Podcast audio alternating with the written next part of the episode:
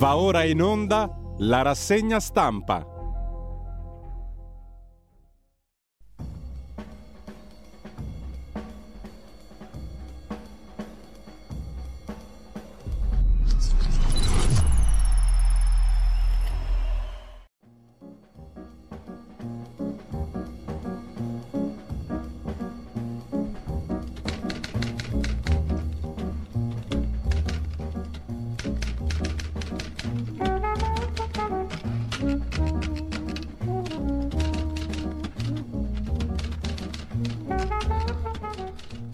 Cordiale buongiorno a tutte le ascoltatrici e a tutti gli ascoltatori da Giulio Cainarca. Ben trovati all'appuntamento con la rassegna stampa. Sono le 7.30, siamo in perfettissimo orario, è martedì, sia lode a San Francesco, patrono d'Italia e a tutti Francesco che ci ascoltano, ma anche a coloro che non si chiamano Francesco. Siamo super inclusivi, radiolibertà.net, compreso il pulsantino Sostienici, che è una cosetta molto importante. Prima pagina dell'agenzia ANSA, Giorgia Meloni, serve un governo presto, con Draghi nessun inciucio, dice la leader di Fratelli d'Italia, transizione ordinata nel rispetto delle istituzioni. Non è che si fa un inciucio dice Giorgia Meloni che chiede prudenza sui ministri tecnici, mentre su flat tax e prepensionamenti, cioè due capisaldi del programma della Lega, arriva lo stop di Confindustria, perlomeno tramite il suo presidente Bonomi, proprio da Varese. Uno schiaffazzo bello forte, quello che Confindu- il presidente di Confindustria vuole, intende dare a Giorgia Meloni. Qual- eh, chiedo scusa, è un lapsus molto freudiano perché in realtà parrebbe che Bonomi sia corteggiato da Giorgia Meloni per fare il ministro, per cui ha tirato lo schiaffazzo alla Lega. Si parte bene, diciamo, nella casa comune eh, del popolo delle libertà. Pardon, cioè anche questo è un, eh, è un lapsus freudiano. Secondo titolo sull'India, quattro writer italiani arrestati ad Ahmedabad hanno disegnato graffiti nella metropolitana della città. Ci sono persone che vanno a fare i brillanti, diciamo, all'estero e poi ne pagano le conseguenze non solo loro, ma a volte anche il loro paese. La Corea del Nord lancia un missile, allerta in Giappone, è il terzo titolo dell'agenzia ANSA. Dal Giappone si fa sapere che il proiettile di Pyongyang della Corea del Nord, del simpatico Kim Jong-un, ha forse sorvolato il paese ed è caduto in mare. Nel frattempo Mattarella accenderà la lampada di San Francesco a nome dell'Italia per i francescani è gratitudine per chi si è prodigato durante la pandemia. Come vedremo Repubblica poi mette in relazione pandemia e nuovo governo. In che modo lo scopriremo soltanto ascoltando l'unica rassegna stampa che da tantissimi anni a questa parte si prodiga nel dare informazioni a più non posso. Flat tax e prepensionamenti, l'alt di Confindustria, o meglio del suo presidente Carlo Bonomi, fa titolo a sé in prima pagina sull'Ansa di stamani, ha detto il presidente degli industriali, da Varese, guarda un po', dopo l'esito elettorale non tifiamo per nessuno, noi proponiamo misure, però le misure della Lega fanno schifo, flat tax e prepensionamenti no, dice il presidente della Confindustria Bonomi. Alessandra Mussolini è fluida, o meglio vuole diventarlo, vuoi vedere che lo divento pure io? Ognuno è fluido come vuole come il premio Nobel di cui parleremo dopo, che ha fatto della sua fluidità eh, di genere sessuale una bandiera.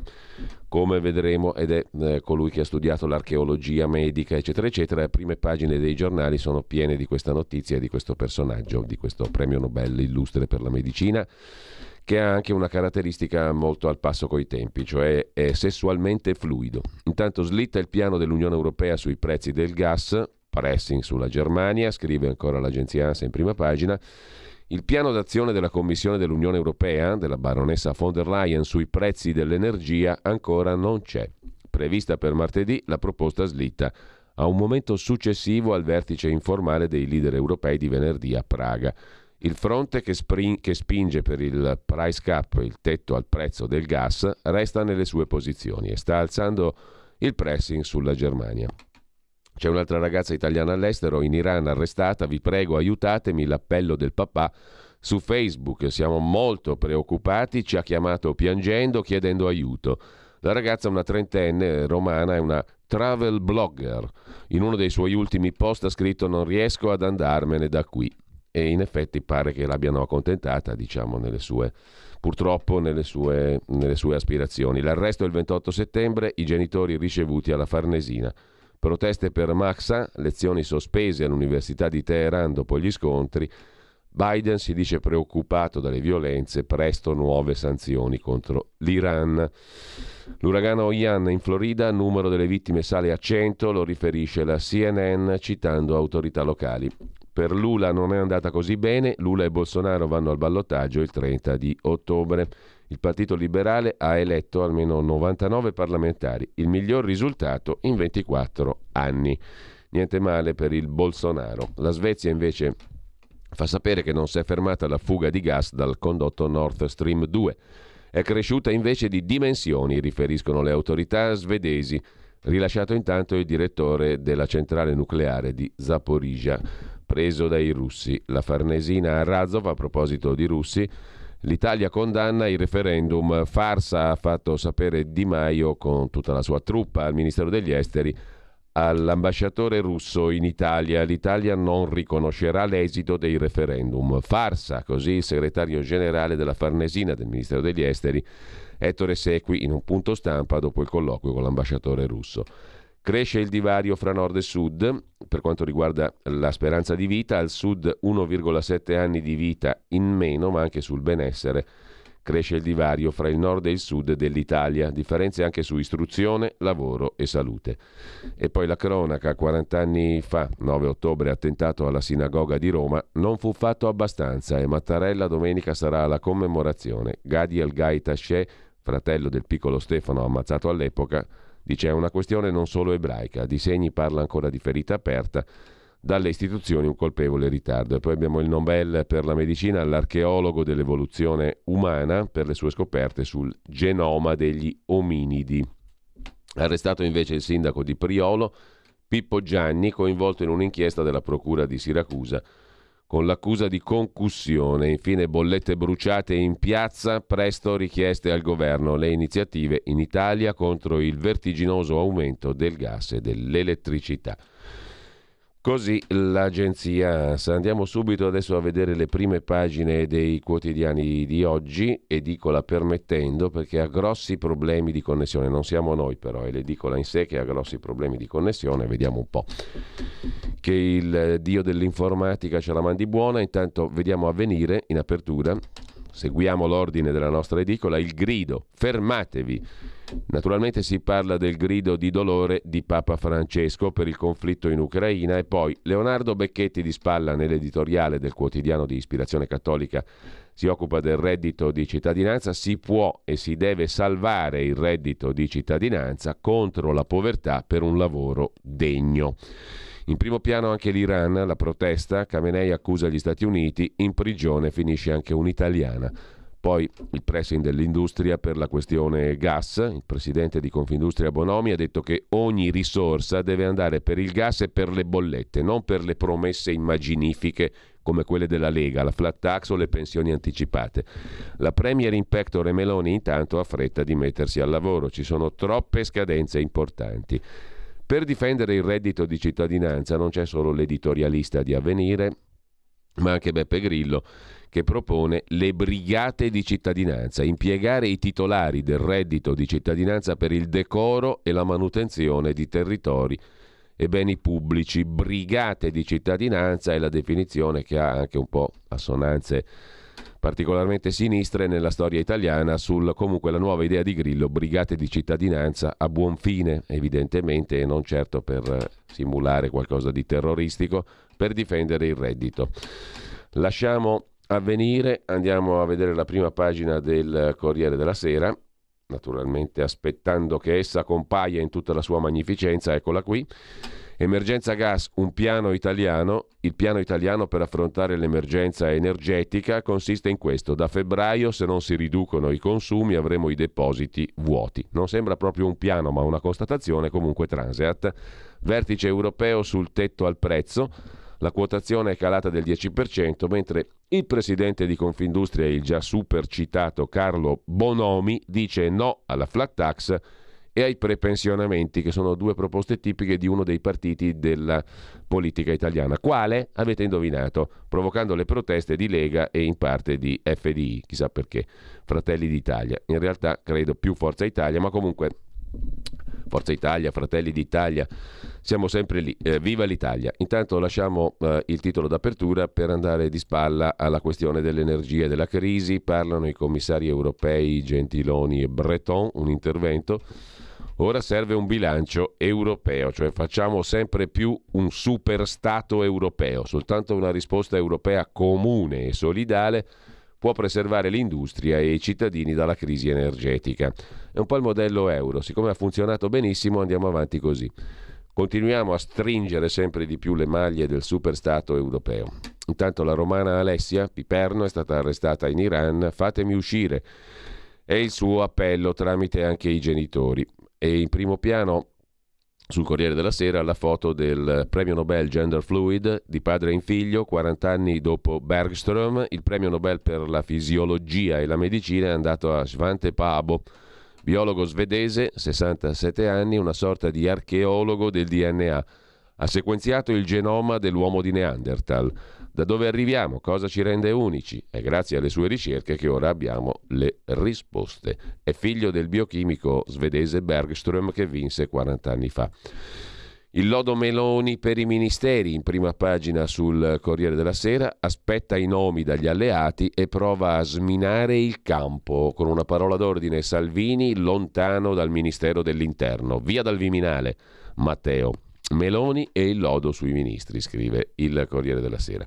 Con ciò lasciamo la prima pagina del Corriere della Sera, andiamo do, doviziosamente, sono un avverbio a sproposito, a vedere la prima pagina di domani, il quotidiano edito da Carlo De Benedetti e diretto da Stefano Feltri, l'arresto di Alessia Piperno, l'argomento di apertura, l'articolo di primo piano di Youssef Hassan Holgado. L'arresto di Alessia Piperno sposta la crisi dell'Iran in Occidente. La travel blogger italiana aveva travel blogger credo significhi una che su internet racconta dei suoi propri viaggi in libertà, eh, facendo così, mh, come dire, eh, racconto delle proprie avventure. Evidentemente ci campa anche, presumo, perché uno deve anche poter campare, si presume che per vivere si debba poter campare. Si campa anche facendo il travel blogger. La travel blogger italiana aveva sostenuto su Instagram le, manifesta- le manifestazioni che stanno scuotendo il regime iraniano. La guida suprema Khamenei incolpa Stati Uniti e Israele interrogativi diplomatici per il futuro governo di Giorgia Meloni, la butta in politica il domani. A proposito di buttarla in politica, a pagina 3 c'è il pezzo di Giulia Merlo sulla politica interna. Politic Politicien, i ministri tecnici sono la risposta di Giorgia Meloni al suo nuovo elettorato. Fratelli d'Italia è diventato un partito piglia tutto, con forte radicamento al nord. Gli elettori sono poco interessati alle battaglie identitarie e vogliono risposte politiche e Salvini e Berlusconi sono diventati un problema, scrive domani, che lasciamo per recarci come un solo uomo, anche se siamo in due, saluto Federico Borsari in regia, al Fatto Quotidiano che apre la sua prima pagina con l'agenda Dragoni, cioè un mix tra Draghi e Meloni, aria nuova, altre armi e un bel condono fiscale. Il Premier vara il quinto riarmo per l'Ucraina e Meloni il salva evasori, il colpo di spugna, Giorgia e compagnia bella studiano una sanatoria tipo Draghi no del ministro Franco per continuare a guidare il Ministero dell'Economia. Il documento economico, intanto la NADEF, la nota di aggiornamento al documento di economia e finanza pubblica non è sul sito, c'è un giallo, scrive il Fatto Quotidiano, è sparita la relazione sulla flat tax che aumenterebbe l'evasione. Intanto però arriva la tregua fiscale di Giorgia Meloni. Via le cartelle sotto i 3.000 euro rottamazione, nuova sanatoria dopo quella appena fatta da Draghi. Intanto Confindustria boccia la Lega su quota 102, in realtà sarebbe quota 41 e tassa piatta. La Lega non va bene come ricette economiche, dice il presidente della Confindustria. In taglio alto sopra la testata la Sicilia di Cuffaro, il quale è stato riabilitato, fra virgolette, dopo i sette anni di condanna per favoreggiamento al boss mafioso, vuole ricandidarsi, però per sette anni non può Grazie alla legge del ministro Bonafede mai abbastanza rimpianto, perlomeno mai abbastanza rimpianto dalle parti del Fatto Quotidiano. Ristoranti, hotel e bar, la mattanza delle bollette raccontate e denunciate al Fatto Quotidiano, con rincari del 300% delle fatture di gas ed elettricità, sono decine le piccole attività che stanno già chiudendo. Per il rapporto Censis Conf Cooperative le imprese in cattiva salute sono passate dal 12,6% del 19 al 16,1% di oggi. L'intervista a Landini CGL, ora le imprese devono scucire gli extra profitti e poi il Brasile, ballottaggio, Lula è davanti ma Bolsonaro è ancora forte. La vignetta di Natangelo rappresenta la Casa delle Libertà, versione 2022 e alla fine anche gli scalcinati alleati, Salvini e Berlusconi, saranno sostituiti dai tecnici. C'è Giorgia Meloni, poi c'è un simil Salvini e un simil Berlusconi. Il simil Salvini dice a Giorgia Meloni e sia chiaro che la situazione caratterizzata da abbondanza materiale e da assenza di preoccupazioni e problemi è finita. E Berlusconi, viva l'organo genitale femminile. Ma una vignetta che fa ridere veramente a crepapelle. Ad ogni modo, questo è. In prima pagina sul Fatto Quotidiano c'è la difesa di Giuseppe Conte da parte di Marco Travaglio. Se avesse fatto lui quello che ha fatto il PD al Movimento 5 Stelle che voleva fottergli i deputati e senatori draghiani e portarli con sé, come diremo oggi, Conte mettiti con eh, il PD. Adesso invece continuano a dire PD mettiti con Conte e viceversa. Impossibile che Conte si metta con un partito che voleva fregargli i deputati. Intanto Leni gela il ministro Cingolani, il gas russo serve, difficile essere ottimisti per l'inverno, dice l'amministratore delegato Descalzi che le rinnovabili non bastano. Questa è una cosetta interessante a pagina 5 del Fatto Quotidiano. Difficile la fiducia per l'inverno senza arrivi di gas russo, dice non è un passante, è l'amministratore delegato dell'ENI, Claudio Descalzi. I commissari europei Gentiloni e Breton invece, come abbiamo visto, chiedono che eh, il debito si faccia europeo per sostenere la questione energia, mentre fa impressione, diciamo così, comunque è degna di considerazione l'opinione eh, dell'amministratore delegato dell'ENI, Descalzi. La guerra in Ucraina ci ha fatto scoprire, dice Descalzi, la fragilità del sistema energetico europeo e è una grande piattaforma senza una sua energia propria, ha detto ieri Descalzi secondo il quale le fonti rinnovabili non basteranno ancora per anni, motivo per cui servirà ancora il metano, il gas. E il gas chi ce l'ha? La Russia. E bisognerà lavorare anche sui biocarburanti, sul nucleare di quarta generazione, sulla fusione nucleare che è di là da venire. Per Descalzi l'Italia ha fatto di tutto per ridurre la propria dipendenza energetica da Mosca, ma il gas russo è fondamentale perché rappresenta il 9-10% delle forniture nazionali. Difficile essere fiduciosi per l'inverno, ha detto Descalzi.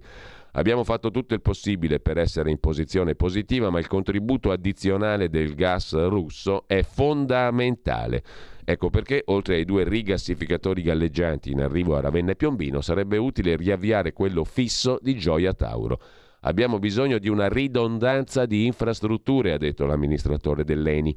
La Spagna consuma 30 miliardi di metri cubi di gas e ha una capacità di rigassificazione per 70 miliardi.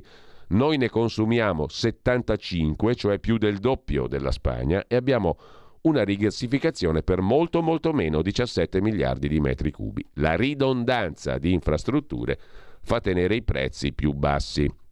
In Italia il gas c'è, ha detto ancora Descalzi, e si capisce dal fatto che all'hub italiano il prezzo è a 140-150 euro per megawattora, mentre al TTF è 190-200. Dobbiamo comunque stoccare fino al 100%. Lasciamo anche il fatto quotidiano, andiamo a vedere il foglio di Cerasa e Ferrara. In taglio alto c'è l'articolo di Giulio Meotti L'Italia crollerà a 36 milioni di abitanti, il rapporto delle Nazioni Unite che suona la sveglia sulle nascite, mentre la Francia invece torna a crescere. Italiani attenti, se non fate più figli la vostra civiltà si suiciderà nel giro di qualche decennio. Sulle pagine di Le Monde già vent'anni fa lo studioso Henri Mondra lanciò questo avvertimento e adesso ci sono i dati delle Nazioni Unite che confortano questa Fosca previsione per l'Italia che crollerà a 36 milioni di abitanti. Mentre l'eredità di Draghi su gas e Mediterraneo si gioca in due giorni, scrive ancora il foglio. Eh, il, il governo del not to be è il titolo del pezzo del direttore Cerasa, non come Salvini, non come Le Pen, non come Orban, non come Trump, non come Truss in Inghilterra e Draghi, il populismo tossico alimentato da Meloni e compagnia bella alla prova di una grande riconversione, cioè non farò come quelli lì, idee, dubbi e scenari. Così sul foglio di oggi il dilemma pensioni è la promessa del centrodestra che rischia di rovinare la prima legge di bilancio targata Meloni, lo ha detto chiaro il presidente della Confindustria Carlo Bonomi. Non possiamo permetterci immaginifiche flat tax e prepensionamenti. Non vogliamo negare ai partiti di perseguire le promesse elettorali, ma oggi energia e finanza pubblica sono due fronti d'emergenza che non possono ammettere follie per evitare l'incontrollata crescita di debito e deficit. C'è poi un bel titolo in prima pagina sul foglio, Salvini lo zingaro, i leghisti decorati si associano per scuotere la Lega, questo capitolo lo vediamo poi a parte, e Salvini ora vuole girare le sezioni.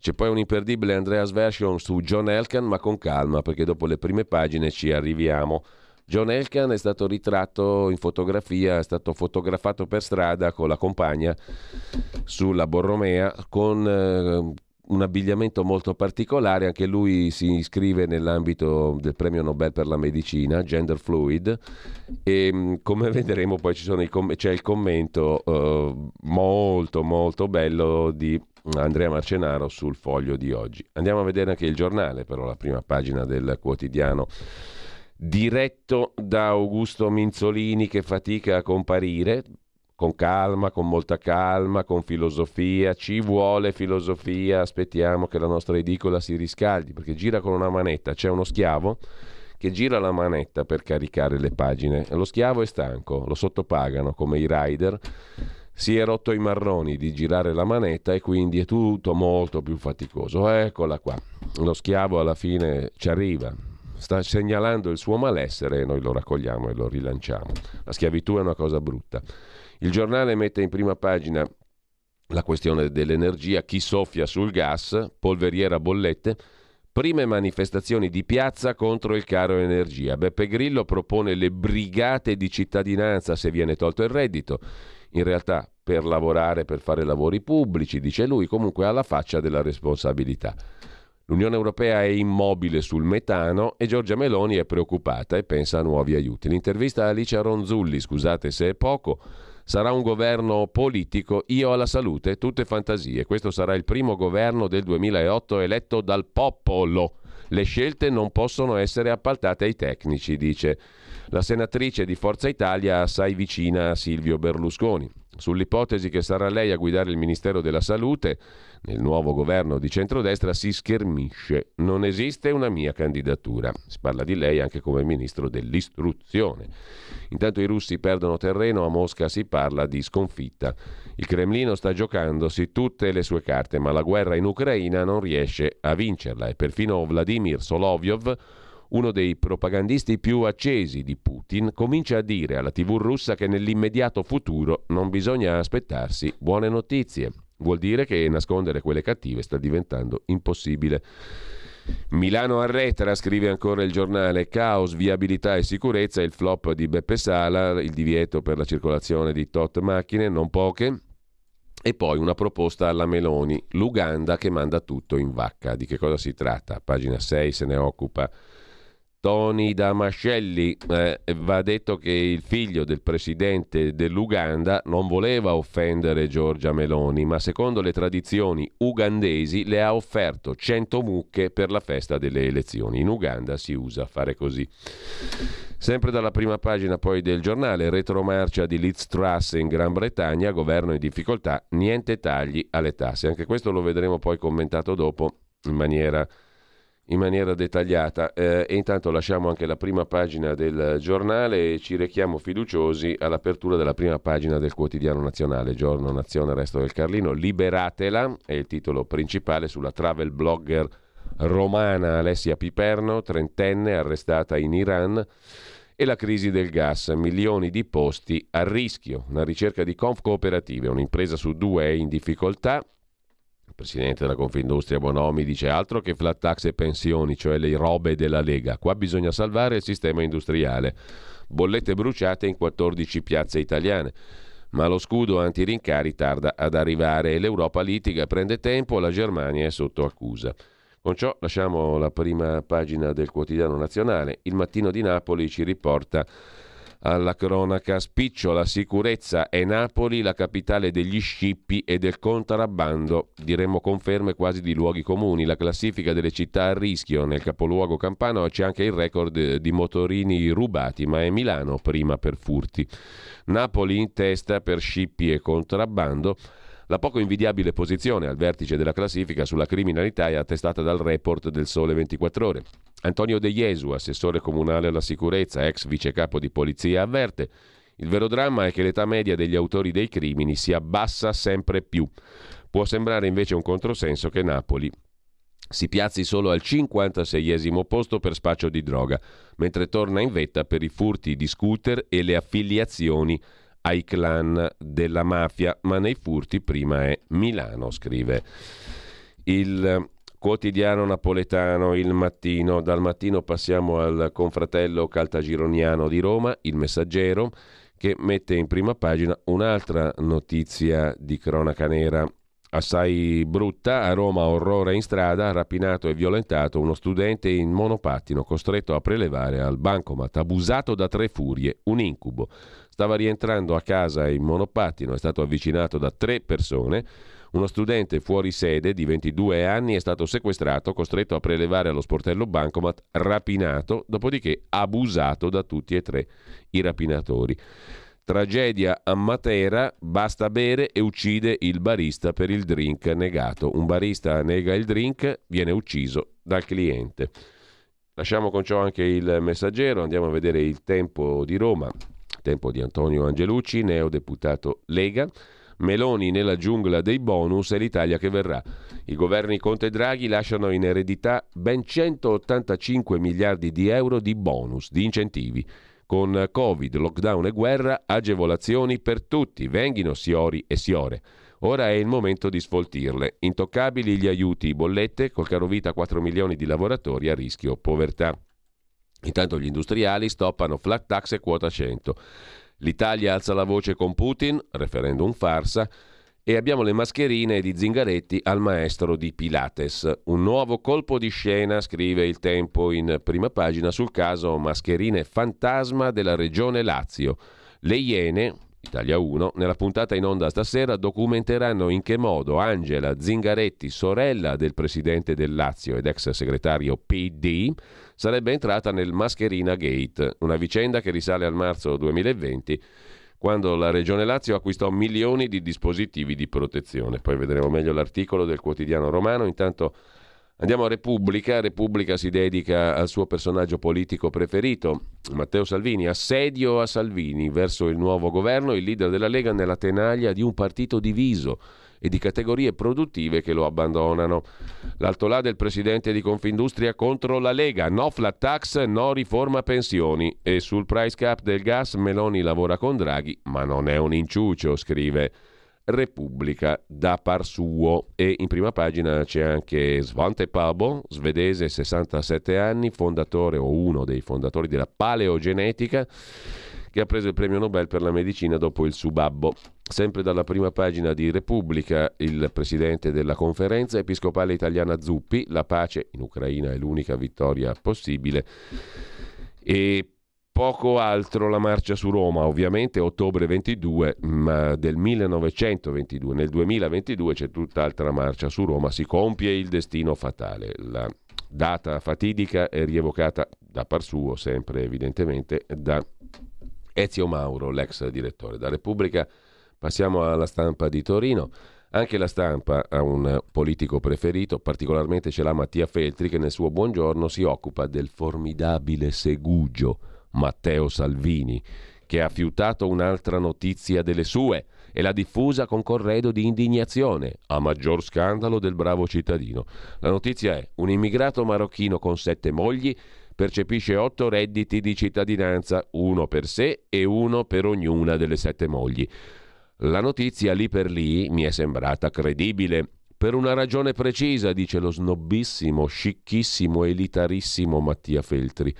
Soltanto il trio Salvini, Conte, Di Maio, che varò il reddito di cittadinanza, poteva varare una legge capace di dare otto redditi di cittadinanza a un marocchino e alle sue sette mogli. La tendenza ad approvare leggi che si disapprovano ecco una grande sfida per la psichiatria contemporanea.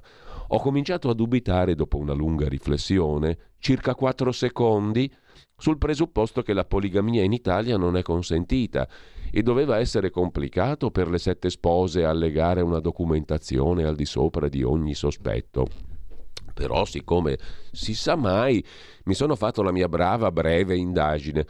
La notizia è stata data con qualche prudenza da affariitaliani.it che citava pugliapress.tv dove il signor Antonio Pepe, coordinatore Associazione Autonomi e Partite IVA, sosteneva di averla sentita al bar. Mistero risolto, il bar è da sempre la principale fonte di informazione di Matteo Salvini e quanto esca da un aperitivo ha per lui la portata della sentenza di Cassazione. Cioè è proprio un cretino, ma veramente totale questo Salvini, eh? scrive Mattia Feltri. Tutto comprensibile. E comprensibile anche che un leader di tale calibro ambisca al Ministero dell'Interno e tra secoli alle resistenze di Giorgia Meloni. Sarà bello riavere al governo uno capace di sovvertire non soltanto le leggi della politica, ma anche della fisica, secondo cui il vuoto non esiste, scrive Mattia Feltri. Il vuoto esiste, è il titolo del buongiorno del scicchissimo, snobissimo, elitarissimo figlio di Vittorio Feltri e direttore di Huffington Post. Ma la stampa apre con Fare presto, nessun inciuccio, fate presto. Vi ricordate quel bellissimo novembre del 2011 quando Berlusconi consegnò la campanella di Palazzo Chigi, suonò la campanella a Palazzo Chigi per far entrare Mario Monti. Fate presto, invocava il quotidiano della Confindustria che torna a parlare anche oggi e dice no alla Lega, la Confindustria. Fare presto, nessun inciuccio. Meloni accusa l'Unione Europea. Troppe divergenze mentre Breton e Gentiloni fanno il volto duro. Che paura contro Berlino. La Germania è impaurita perché i due commissari europei le hanno fatto il volto duro contro Berlino. Solidarietà e fondi comuni, capito tedeschi? I documenti del Tesoro, l'Italia è già in recessione per il gas. Descalzi dell'Eni dice difficile essere fiduciosi per l'inverno. E Descalzi non è proprio appunto un passante sulla questione energia. In primo piano c'è il pezzo della sociologa Chiara Saraceno, quel nord in crisi che sembra il sud, le spinte autonomiste non sono nuove, ma il nord è molto cambiato. Vedremo le due pagine che la stampa dedica al nord, tirando quattro legnate ovviamente a chi? Certo, avete indovinato, non è difficile.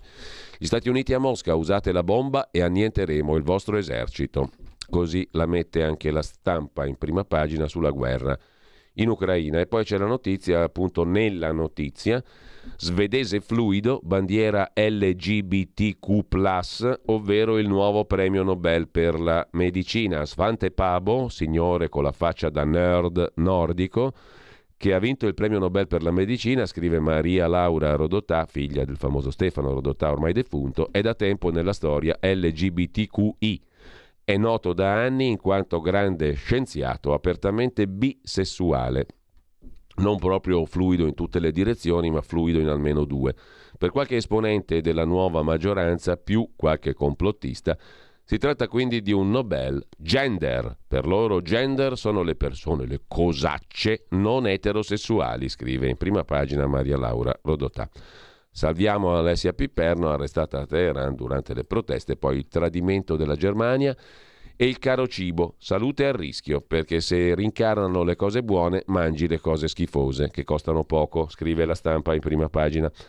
Dalla stampa passiamo alla verità, la nostra Italica Pravda, che fatica a comparire perché lo schiavo, anche lì si è messo a far girare la manetta per far comparire le pagine dei giornali con qualche reticenza. Ha ragione lui, peraltro, è sfruttato è sottopagato.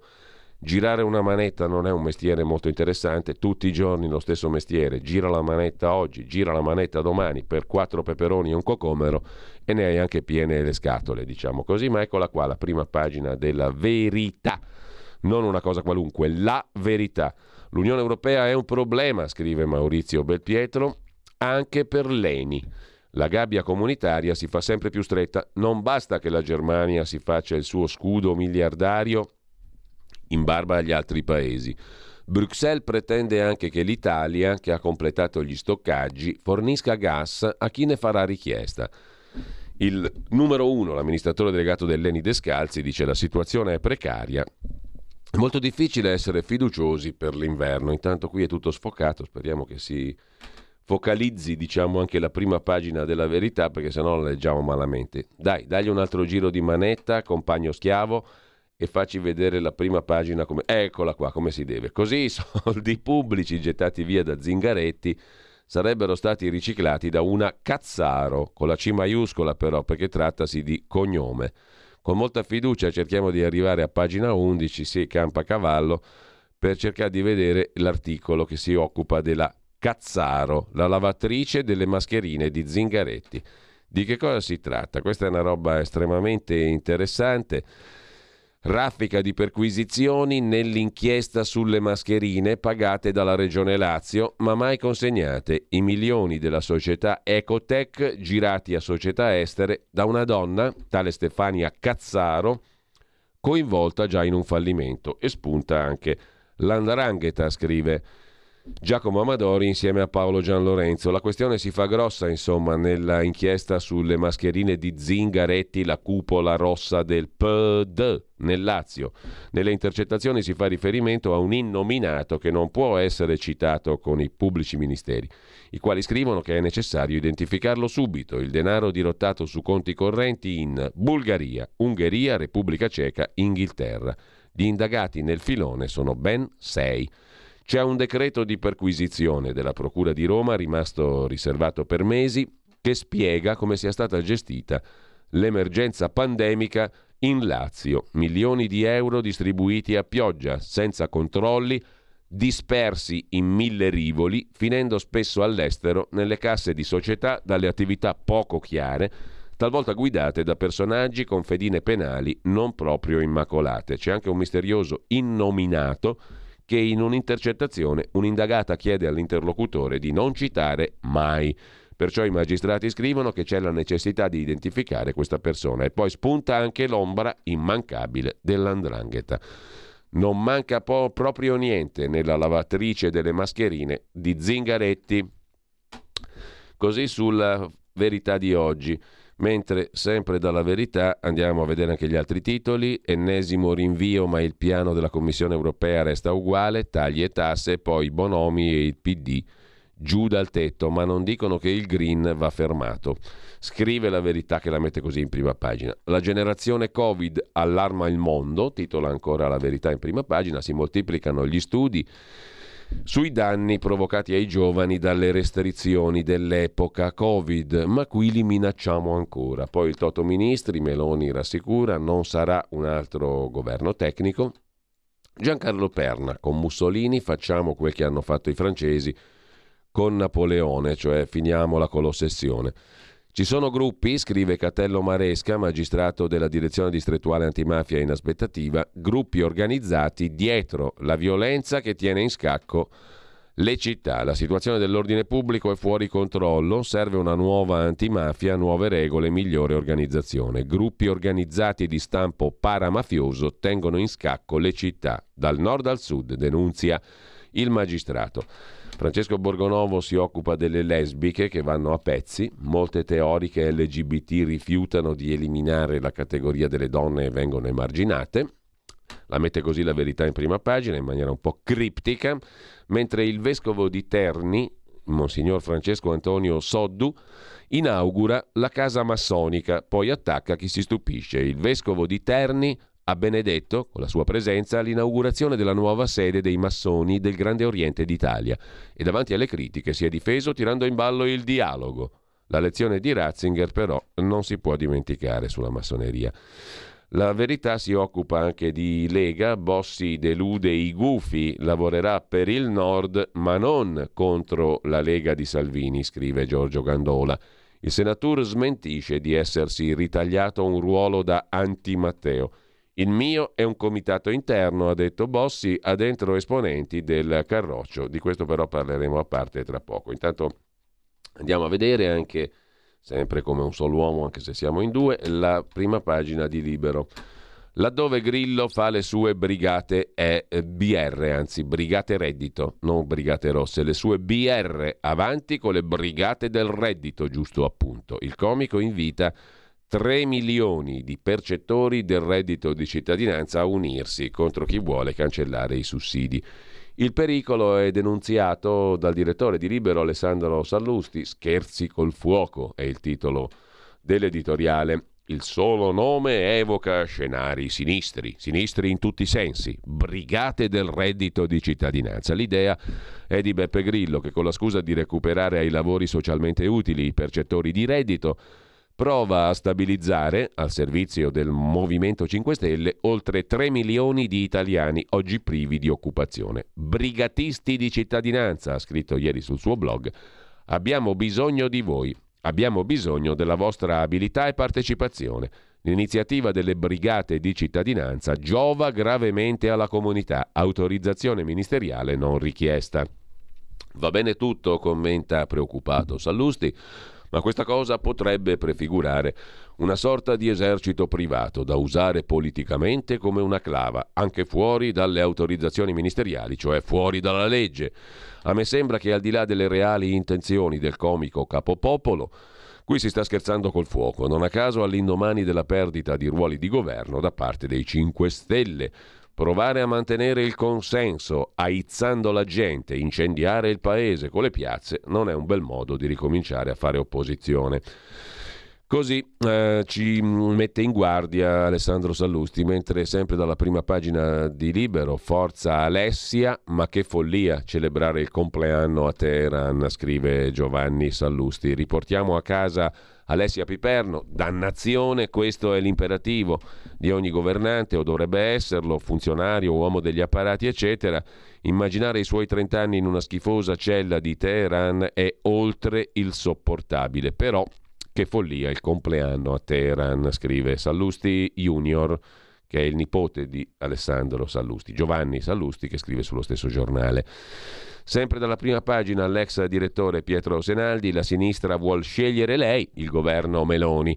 I quotidiani inventano squadre di tecnici per spaccare l'unità del centrodestra. Giorgia nega l'asse con Draghi, eccetera. E poi in prima pagina ancora Bossi e la pezza peggio del buco il podcast di Libero da inquadrare col QR code e sentirselo tranquillamente. Con la crisi a Kiev l'Italia ha la chance di tornare centrale, argomenta Vittorio Feltri. Sandro Iacometti, rivolta francese, Berlino ormai ha ucciso l'Europa e Lorenzo Motto, la marcia su Roma, corsa per evitare che il governo giuri durante l'anniversario, sostanzialmente l'anniversario L'anniversario della marcia su Roma. Eh, compare di nuovo anche Gianfranco Fini a difendere la leader di Fratelli d'Italia all'estero davanti ai corrispondenti dei giornali stranieri. La chiacchierata è avvenuta ieri nella sala stampa estera senza che Giorgia Meloni ne fosse a conoscenza. L'ex capo di Alleanza Nazionale ha detto alla stampa straniera non c'è nessuna deriva in Italia di carattere fascista. E intanto sempre dal primo piano di Libero, i roghi delle bollette, va in piazza la rabbia di famiglie e imprese sulla questione energetica. Anche l'Europa va in pezzi, scrive Sandro Iacometti. La Francia contro Berlino slitta ancora l'accordo sul gas. Lasciamo con ciò che è la prima pagina di Libero.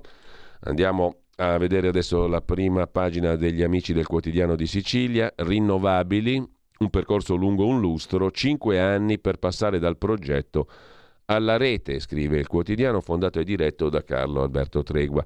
Transizione a passo di lumaca. Alla regione si chiedono risposte. Sulla sanzione alla Russia invece l'editoriale di Carlo Alberto Tregua, giusto appunto, prezzi scatenati, pane, vitto, energia e servizi. In primo, piano, in primo piano c'è anche Bossi che dice lavoro per il nord, un ritorno al passato per la Lega, scrive il quotidiano di Sicilia. Il senatore ha rispolverato fazzoletto e cravatta verdi e ha lanciato il Comitato Nord. Adesso lo vediamo. Ma mettere in contrapposizione due parti del paese serve a nessuno, scrive il quotidiano di Sicilia. Peraltro il comitato bossiano frena sull'ipotesi di scissione. Salvini non è in discussione per fotterlo meglio, dice qualcuno, mentre lasciamo anche il quotidiano di Sicilia e andiamo a vedere la prima pagina del quotidiano comunista Il manifesto, i giorni dell'Iran è il titolo d'apertura, le università iraniane in sciopero contro l'assedio e l'arresto di decine di studenti al Politecnico di Teheran e un falò di bollette contro il caro vita, manifestazioni in 15 città, da Bologna a Cagliari, da Roma a Milano. Bonomi intanto boccia la flat tax e anche le pensioni, mo- il modello di riforma delle pensioni targato Lega. E ancora un'altra agenda per la discussione dell'opposizione. Serve questo, scrive Pierluigi Ciocca, per fare un'altra proposta economica. Perché ci riguarda lo scontro tra Lula e Bolsonaro, le elezioni brasiliane, cerca di spiegarlo in prima pagina sul manifesto Gianni Fresu, ma lasciamo il manifesto, andiamo a vedere il riformista di Piero Sansonetti che apre con l'Inghilterra dove la destra ha già fallito, ora ci prova in Italia, intanto sulla flat tax lo stop di Confindustria. Bisogna rifare la sinistra, ma per favore senza Conte, dice Mario Tronti, una delle figure storiche vicino a Bersani della sinistra italiana. E poi sul Sole 24 Ore invece abbiamo un altro tema gli, i bond, le obbligazioni, il rinnovo del debito globale costa mille miliardi di dollari in più. Scenari finanziari in apertura sul quotidiano di Confindustria, stretta monetaria e incertezze fanno aumentare i rendimenti dei titoli di governi e aziende, cioè dei bond pubblici e privati, delle obbligazioni. E poi ovviamente su Confindustria c'è quanto ha detto il presidente della Confindustria Bonomi, no a follie sui conti, energia e debito sono le priorità. No a flat tax immaginifiche e a prepensionamenti. Parla Descalzi, Eni, possiamo pagare noi all'Austria la garanzia russa sul gasdotto. E poi, sempre dalla prima pagina, pensioni, la corsa della spesa, titola il 24 ore, più 100 miliardi rispetto al 2012. C'è anche il Monte Paschi, 22 paletti dell'Unione Europea sul Monte Paschi Siena, più tempo per l'uscita del Ministero dell'Economia dal capitale della banca senese, su cui vedremo poi un articolo di dettaglio. Verità e Affari, diretta da Franco Becchis, fondata da Maurizio Belpietro, apre su due questioni. Giorgia Meloni, via il Green Deal. Esperti ed economisti offrono consigli al governo che verrà. L'ex ministro Alberto Clodice è superato il Green Deal. Il nuovo Premier aiuti l'Unione Europea a rendersene conto. Poi la botta BTP per Montepaschi, il rialzo dei tassi e dello spread è un grosso guaio per la banca senese. Altri sequestri invece agli oligarchi per milioni di euro. L'immobile più noto, Villa Altachiara a Portofino, comprata dall'oligarca russo Kudainatov, ma c'è anche un'industria chimica a Cesano Maderno di proprietà dell'oligarca Melnicienko in piena Brianza. L'Itstras ha già cambiato idea dietro front sul taglio delle tasse per 45 miliardi di sterline. Lasciamo con ciò anche la prima pagina di Verità e Affari, vediamo Italia Oggi di Pierluigi Magnaschi, l'apertura è sul bonus, responsabilità a 360 gradi, sulla responsabilità in solido per la cessione dei bonus edilizi, la Guardia di Finanza gioca d'anticipo. La limitazione a vantaggio del fornitore che ha applicato lo sconto in fattura e dei cessionari dei crediti resta circoscritta ai soli crediti per i quali siano stati acquisiti visti di conformità, asseverazioni, attestazioni. Questione tecnica ma che riguarda un bel po' di soldi in giro. A pagina 25 di Italia Oggi trovate tutti i dettagli. Dopodiché l'Europa di serie B, scrive Tino Oldani, inventata dalla Francia di Macron per l'Ucraina, piace più del previsto. A sorpresa entra anche Londra in chiave antitedesca. Il PD invece finisce nella rete delle sardine, che sono ancora vive, il cui capoccia Santori dice bisogna cambiare il nome e cambiare i dirigenti e il sindaco di Bologna Lepore dice bisogna ascoltarlo questo qui, il capo delle sardine. A chiudere Istituto Piepoli, Amadori, autore del libro sul programma della Lega col professor Valditara, quello a Fratelli d'Italia non è un voto di protesta, dice il sociologo. Amadori. Diritto rovescio, la rubrica di commento, il corsivo di prima pagina ci porta in Iran. Pur rischiando la vita, scrive il direttore Magnaschi, migliaia di giovani iraniane scendono in piazza nel loro paese per protestare contro la polizia morale dopo che quest'ultima ha ucciso, dopo lunga tortura, una giovane colpevole di non portare il chador in maniera regolare e quindi di far vedere un po' dei suoi capelli. Una giovane iraniana che vive a Parigi ha postato un video diventato virale per denunciare il blocco di internet da parte di Teheran. Qualche anno fa, dopo averlo bloccato, il potere teocratico aveva compiuto migliaia di assassini dopo aver bloccato internet.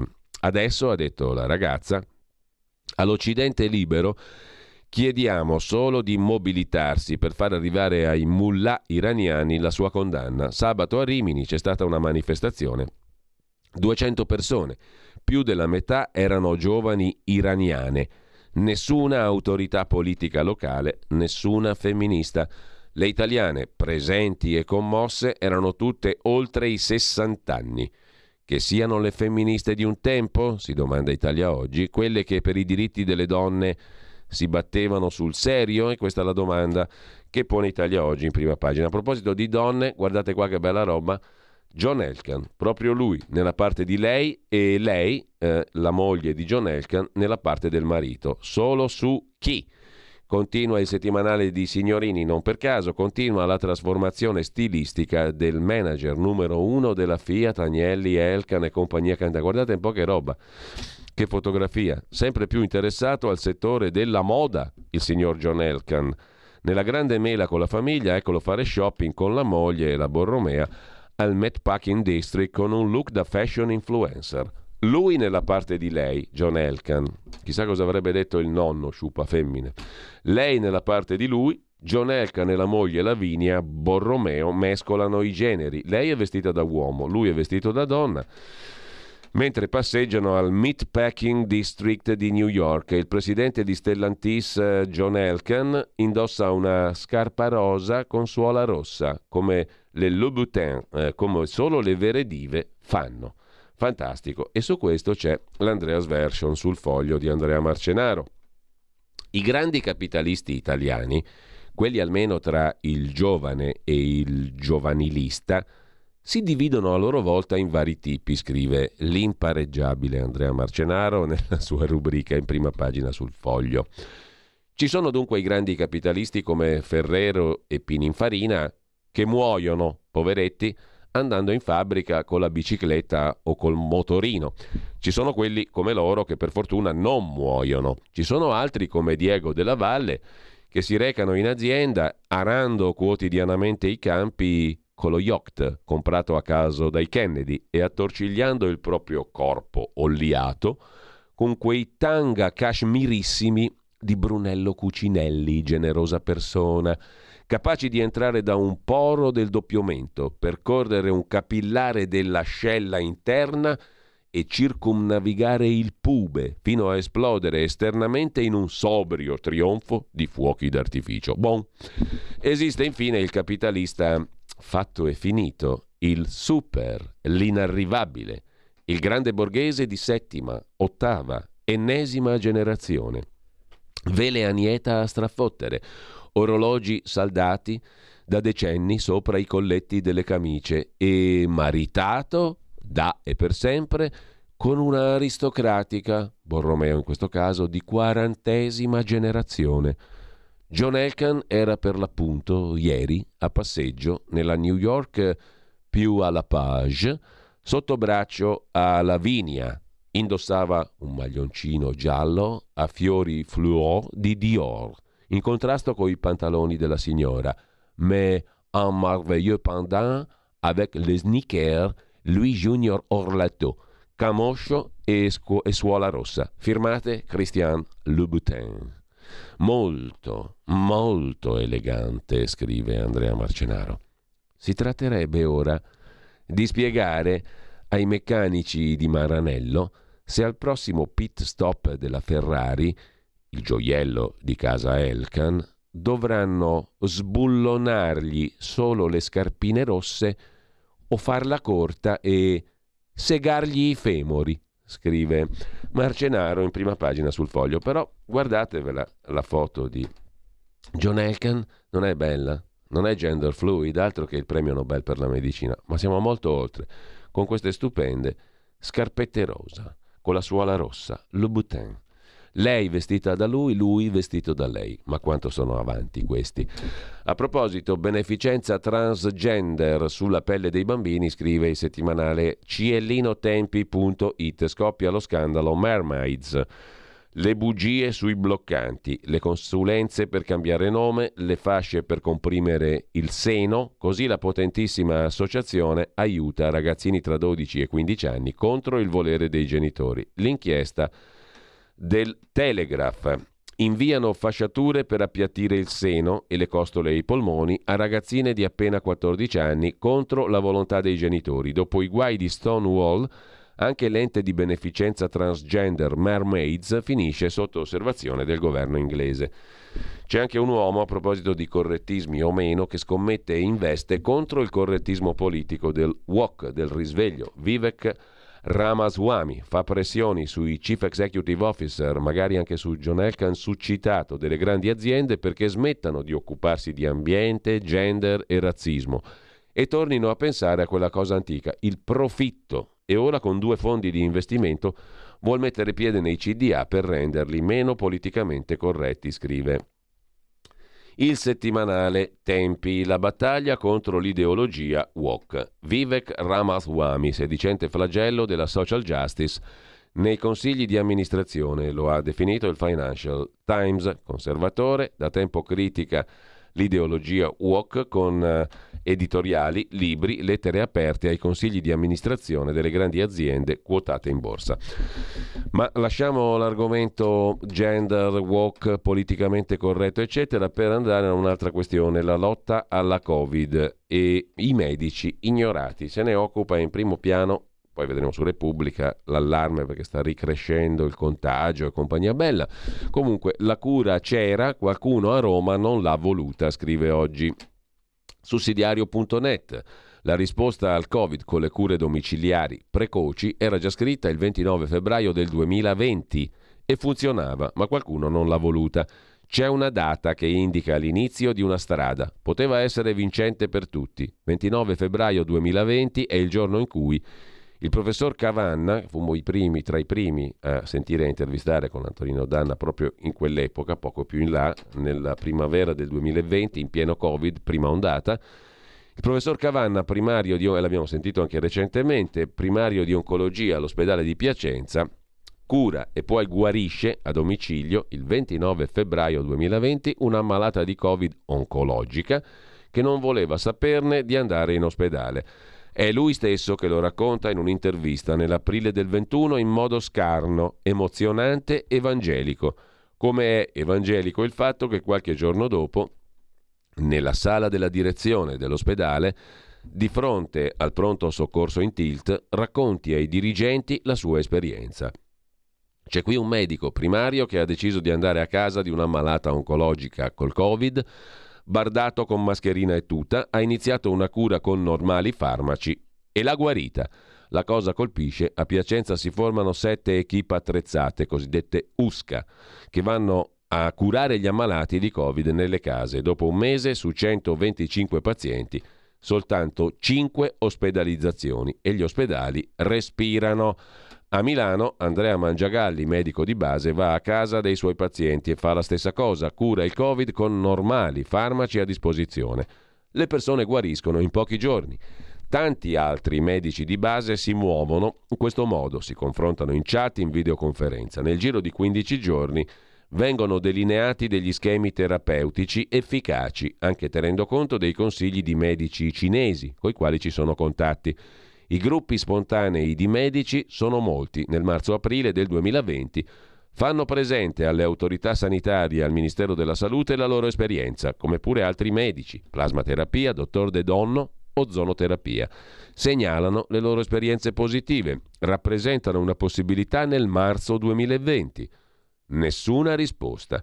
Intanto i gruppi si coagulano intorno al Comitato Cure Domiciliari Precoci fondato dall'avvocato Eric Grimaldi e al gruppo di Ippocrate. Il professor Cavanna diventa membro di spicco del Consiglio scientifico del Comitato Cura Domiciliare. Così ripercorre la storia il, um, settimana, il, il, quotidiano, il quotidiano il sussidiario.net oggi in prima pagina. Dobbiamo fermarci un attimo, ma intanto su Repubblica l'emergenza Covid è trattata in altro modo. Un'altra ondata, a fine mese avremo 80.000 casi al giorno. Preoccupa, scrive oggi Repubblica, la risalita delle infezioni che avviene mentre si attende la nomina del nuovo governo. Fate presto, insomma, riedizione del Fate presto, declinata in tutti i modi possibili. Al Ministero della Salute è pronta una circolare che chiede alle regioni di introdurre misure restrittive, preparatevi se la curva salirà ancora. Stai ascoltando Radio Libertà. La tua voce libera, senza filtri né censura. La tua radio.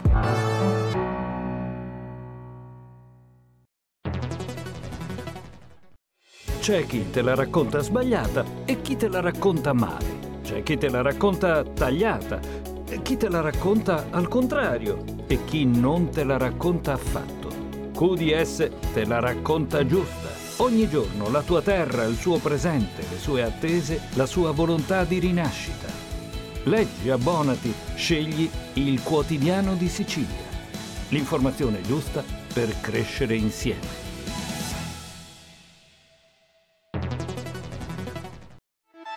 Stai ascoltando Radio Libertà, la tua voce libera, senza filtri né censure, la tua radio.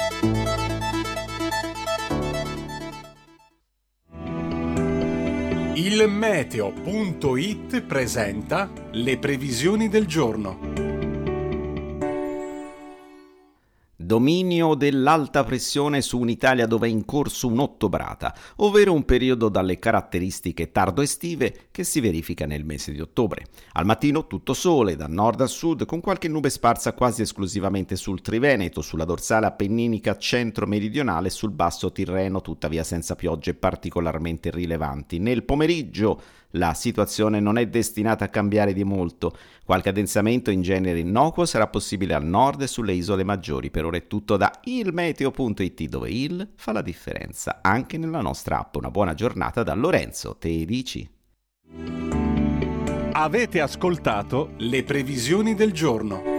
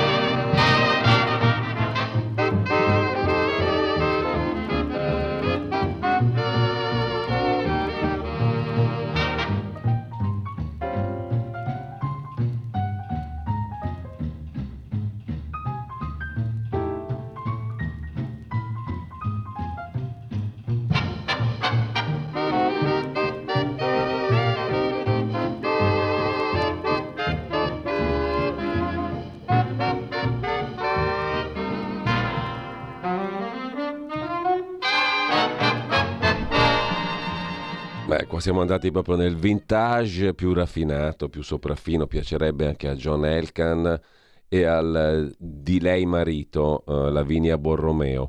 Noël Chibus, Good Jour, spero di pronunciarlo come si deve perché il francese non è esattamente il mio forte, nasce oggi, questo jazzista francese, trombettista e sassofonista, nel 1909 giusto appunto in Francia, a Thorigny-sur-Marne e morì nel 1994. Good Jour è il titolo del brano che abbiamo deliziosamente ascoltato e che piace alla gente che piace, compreso John Elkan e appunto suo marito Lavinia Borromeo. Intanto eh, benvenuto e buongiorno a Sara Garino come tutti i martedì. Tocca a lei, Alto Mare, il suo talk.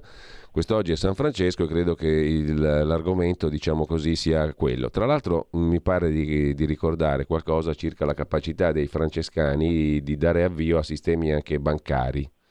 E, come dire, no, sul serio, non in senso deteriore, cioè avevano anche fondato diciamo, istituzioni banco-finanziarie per venire incontro alle esigenze pratiche della popolazione. Uh-huh. O sbaglio? In effetti Giulio esamineremo anche questo aspetto oggi.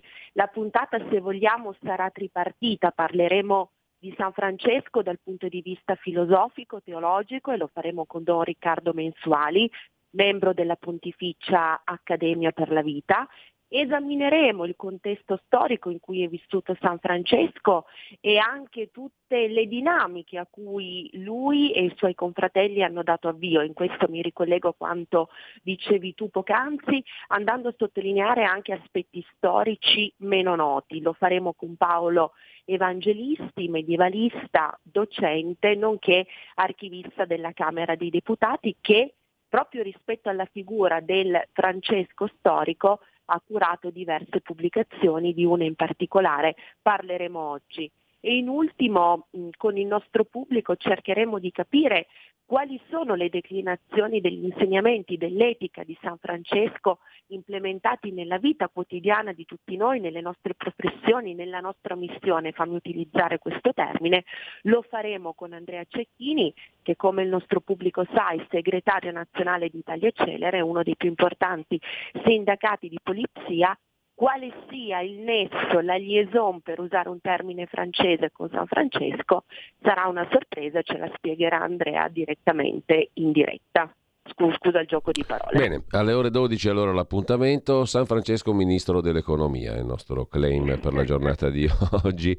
Buongiorno a Sara Garino, grazie. Per rimettere al centro l'uomo eh, nella sua dimensione, come dire, totale, non, non sarebbe male. l'uomo economicus senz'altro. Non sarebbe male. Ma grazie a Sara Garino, appuntamento alle 12 allora. Grazie Sara, buona mattina. A grazie a te Giulio, un abbraccio, saluto al pubblico. Allora, grazie a Sara Garino, ci, ritor- ci torneremo sopra sulle questioni questioni economiche da un altro punto di vista. Intanto torniamo alla nostra rassegna stampa. Attenzione perché a fine mese arriva la Covid un'altra volta. Eh? Risalita delle infezioni, al Ministero della Salute l'ha preparato l'uscente Speranza. C'è già lì pronta una bella circolare che chiede alle regioni di introdurre misure restrittive se la curva della Covid salirà ancora. Intanto Manicomio Italia titola il nostro Roberto D'Agostino sul suo sito Dagospia, a chi le chiede quanti potrebbero essere i politici e quanti i tecnici, la Meloni risponde mettendo le mani avanti.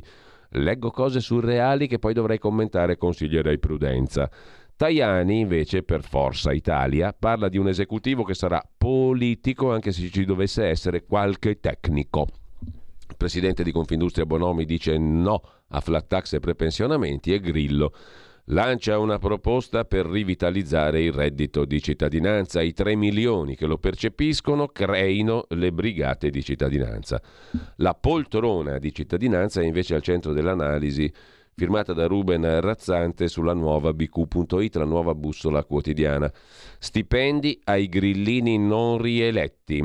I politici del Movimento 5 Stelle, che non si sono ricandidati per rispettare la regola dei due mandati riceveranno comunque lauti stipendi. Soprattutto ex ministri, presidente e vicepresidente delle Camere hanno un futuro di consulenti e docenti nella scuola del partito dei 5 Stelle. E allora, chi è la casta Adesso si domanda, direi giustamente, Ruben Razzante sulla nuova bussola quotidiana.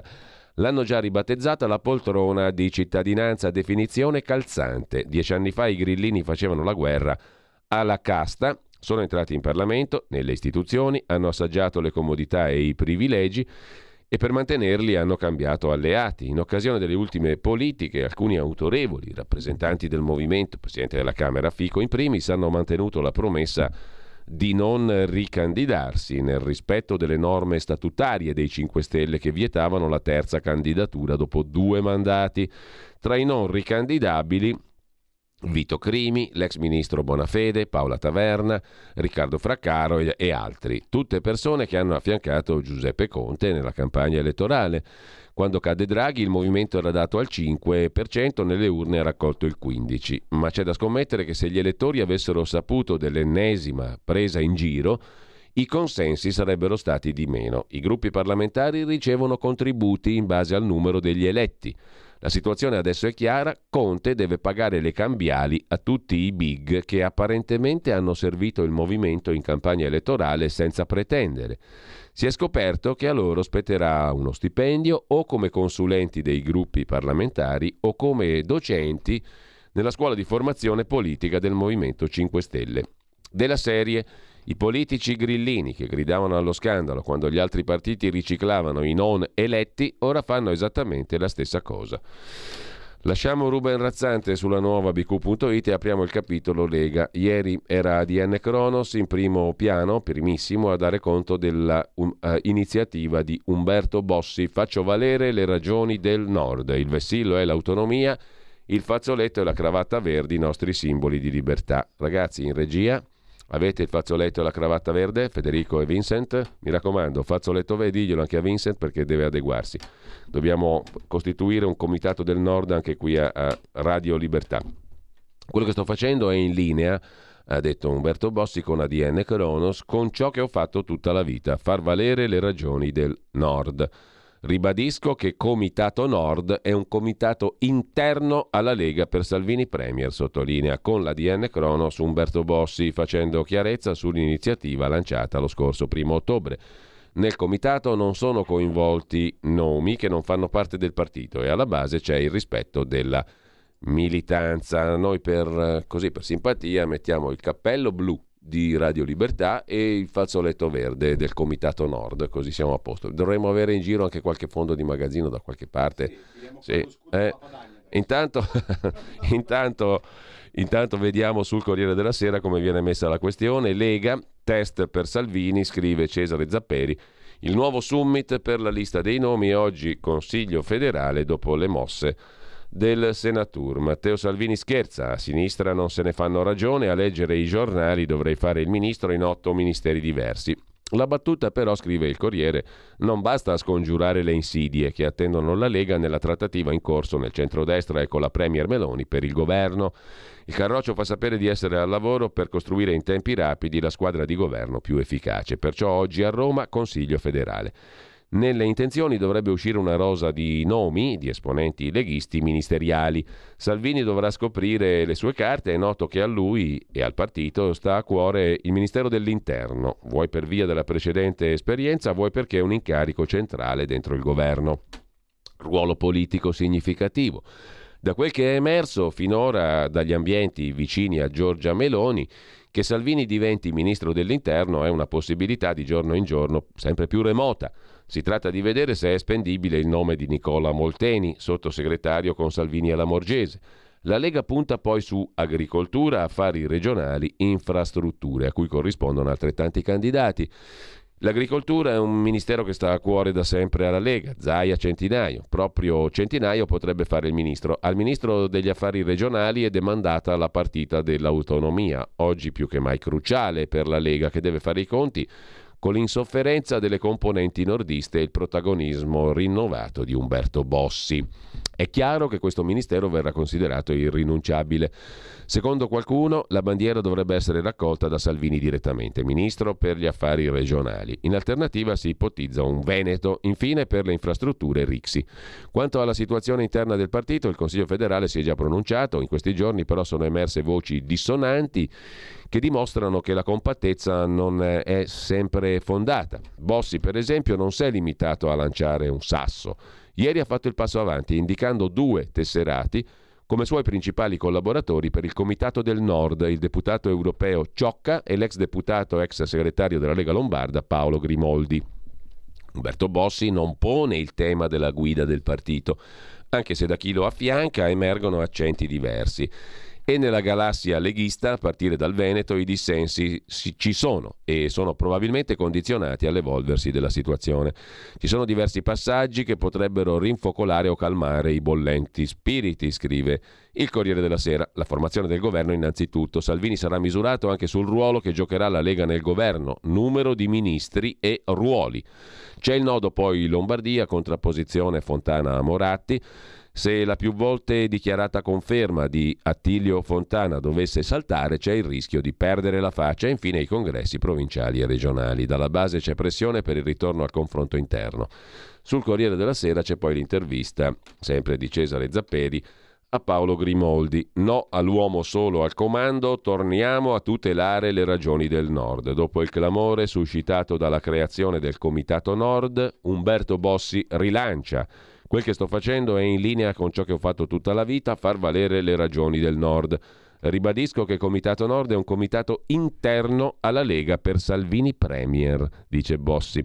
Per dare gambe al suo progetto, il Senatur si è affidato a due figure, l'eurodeputato Angelo Ciocca e l'ex segretario lombardo della Lega Paolo Grimoldi. Tocca a quest'ultimo, già fondatore dei giovani padani, spiegare quali sono le intenzioni del comitato. Bossi, spiega Grimoldi al Corriere della Sera, ha cominciato a chiamarmi a metà agosto, ci siamo sentiti molte volte e abbiamo condiviso la preoccupazione sulla deriva centralista del partito. Poi, ieri, Umberto mi ha chiamato egemonio e mi ha affidato il compito di gestire gli aspetti organizzativi. Dicono che lei, Grimoldi, è arrabbiato perché è stato fatto fuori. Guardi, lasciamo perdere le chiacchiere, risponde Grimoldi. Dopo il pessimismo, dopo il pessimo, chiedo scusa, risultato del 25 settembre, o dicevo la mia o mi mettevo a scodinzolare in attesa di ricevere un incarico. E allora, semplice, non è possibile che in un movimento autonomista tutte le decisioni vengano prese dal centro. Vorrei capire perché i veneti non possono scegliersi il segretario e lo stesso dicasi per altri. I commissariamenti non le sono andati giù, anche quello che ha colpito la Lombardia? C'è un problema reale di rappresentanza democratica e di rappresentatività dei territori e non è una banalità. La responsabilità è dei vertici della Lega. Cos'è che ha fatto perdere tanti voti? Ma scusi, dice Grimoldi al Corriere, è normale che in campagna elettorale abbiamo parlato del ponte sullo stretto di Messina e abbiamo trascurato la pedemontana veneta? È accettabile che votiamo il reddito di cittadinanza e non diamo risposta ai pensionati del nord? Sono entrato nella Lega per ragioni diverse da quelle che ho sentito negli ultimi tempi. Cambiare il segretario? Dovete chiederlo a Molinari, a Romeo, ai governatori. Non so se anche loro sono davvero soddisfatti e se non hanno richieste di cambiamento. Di certo, se andiamo avanti così, presto la Lega arriverà al 4%. Ma Salvini non pare intenzionato a cambiare idea. Salvini la cambierà, dice Grimoldi. La Lega non è un uomo solo al comando, è una comunità che discute e si confronta e sa correggere i suoi errori. Cosa chiedete? Anzitutto, risponde Grimoldi e conclude, che si tenga subito il congresso in Lombardia e poi che si torni a discutere, a confrontarsi per recuperare le ragioni per cui la Lega è stata fondata, difendere le ragioni del Nord. Se non ci ricordiamo da dove veniamo, non c'è futuro. Così sul Corriere della Sera. Su Repubblica, Matteo Pucciarelli si occupa della stessa questione. La minoranza bossiana agita il Nord ripartire da federalismo e autonomia è il titolo virgolettato. Nasce il comitato guidato da Bossi. Oggi il Consiglio federale della Lega a Roma per discutere gli incarichi di governo. Dietro di me solo una persona. Io, dice il Senatur. Il villino di Bossi Agemonio è tornato ad animarsi di conciliaboli politici, ieri convocati in due, Ciocca e Grimoldi. Per andare dove nessuno si sbilancia, presto per capire si resta sul generico. Comitato Nord, il pensatoio minoranza bossiana serve per tornare a parlare dei temi che ci hanno fatto nascere per ricordare le priorità del Paese, passando dal nord. Non siamo la fotocopia di Fratelli d'Italia, come è sembrato in campagna elettorale, dice Grimoldi. Umberto Bossi non è in gran salute, ma neanche ci sta a farsi passare come uno manovrabile. Per le prossime settimane si sta pensando a una serie di iniziative e di incontri. Federalismo, autonomia, fazzoletti verdi e magari il sole delle Alpi a sventolare senza vergogne. Il sommovimento c'è, due terzi del gruppo consigliare della Lega in Regione Lombardia è convinto che occorra riportare indietro le lancette del partito. Nel mucchio c'è gente di peso, Max Bastoni, Andrea Monti, Gianmarco Senna. Non per nostalgia, ma perché andando avanti così spariremo, dice Ciocca. L'obiettivo non è tanto far fuori Salvini, o meglio, non è in chiaro questo obiettivo. Però si chiedono i congressi subito. La sopravvivenza o meno di un'area del dissenso passa dalle liste per le prossime regionali. Alle politiche hanno fatto tutto i commissari, nominati da Salvini. Basta con gli amici degli amici è il refrain che unisce Lombardi e Veneti. Gente che si è infilata nelle beghe romane è diventata uguale a quelli che definivamo Roma ladrona, si sfoga un ribelle. I congressi regionali servono a riportare la discussione interna a un piano democratico. Un po' dentro, un po' fuori, si muovono generali e colonnelli che dopo anni di salvinismo, intoccabile a causa dei consensi elettorali mai visti portati alla Lega, sentono che il vento sta cambiando. Roberto Maroni, Roberto Castelli, Marco Reguzzoni, Francesco Speroni, poi c'è Attilio Fontana. Il presidente Lombardo non si è lanciato in anatemi verso i nordisti. Mi sembra sia un'idea, ha detto. Insomma, una cosa buona. Nel contempo si sta muovendo un'area uscita dalla Lega che invece alla riformabilità della Lega non crede. Il 15 ottobre loro hanno convocato un'assemblea a Biassono. Titolo Per il Nord riparte la battaglia. Parecchi sono iscritti alla Lega Nord originale, ancora oggi presieduta da Bossi. Il 20 ottobre Consiglio federale, che alcuni della prima ora, Gianni Fava e Gianluca Pini, vorrebbero riportare in vita. Anch'essa però è commissariata, il Dominus è Salvini.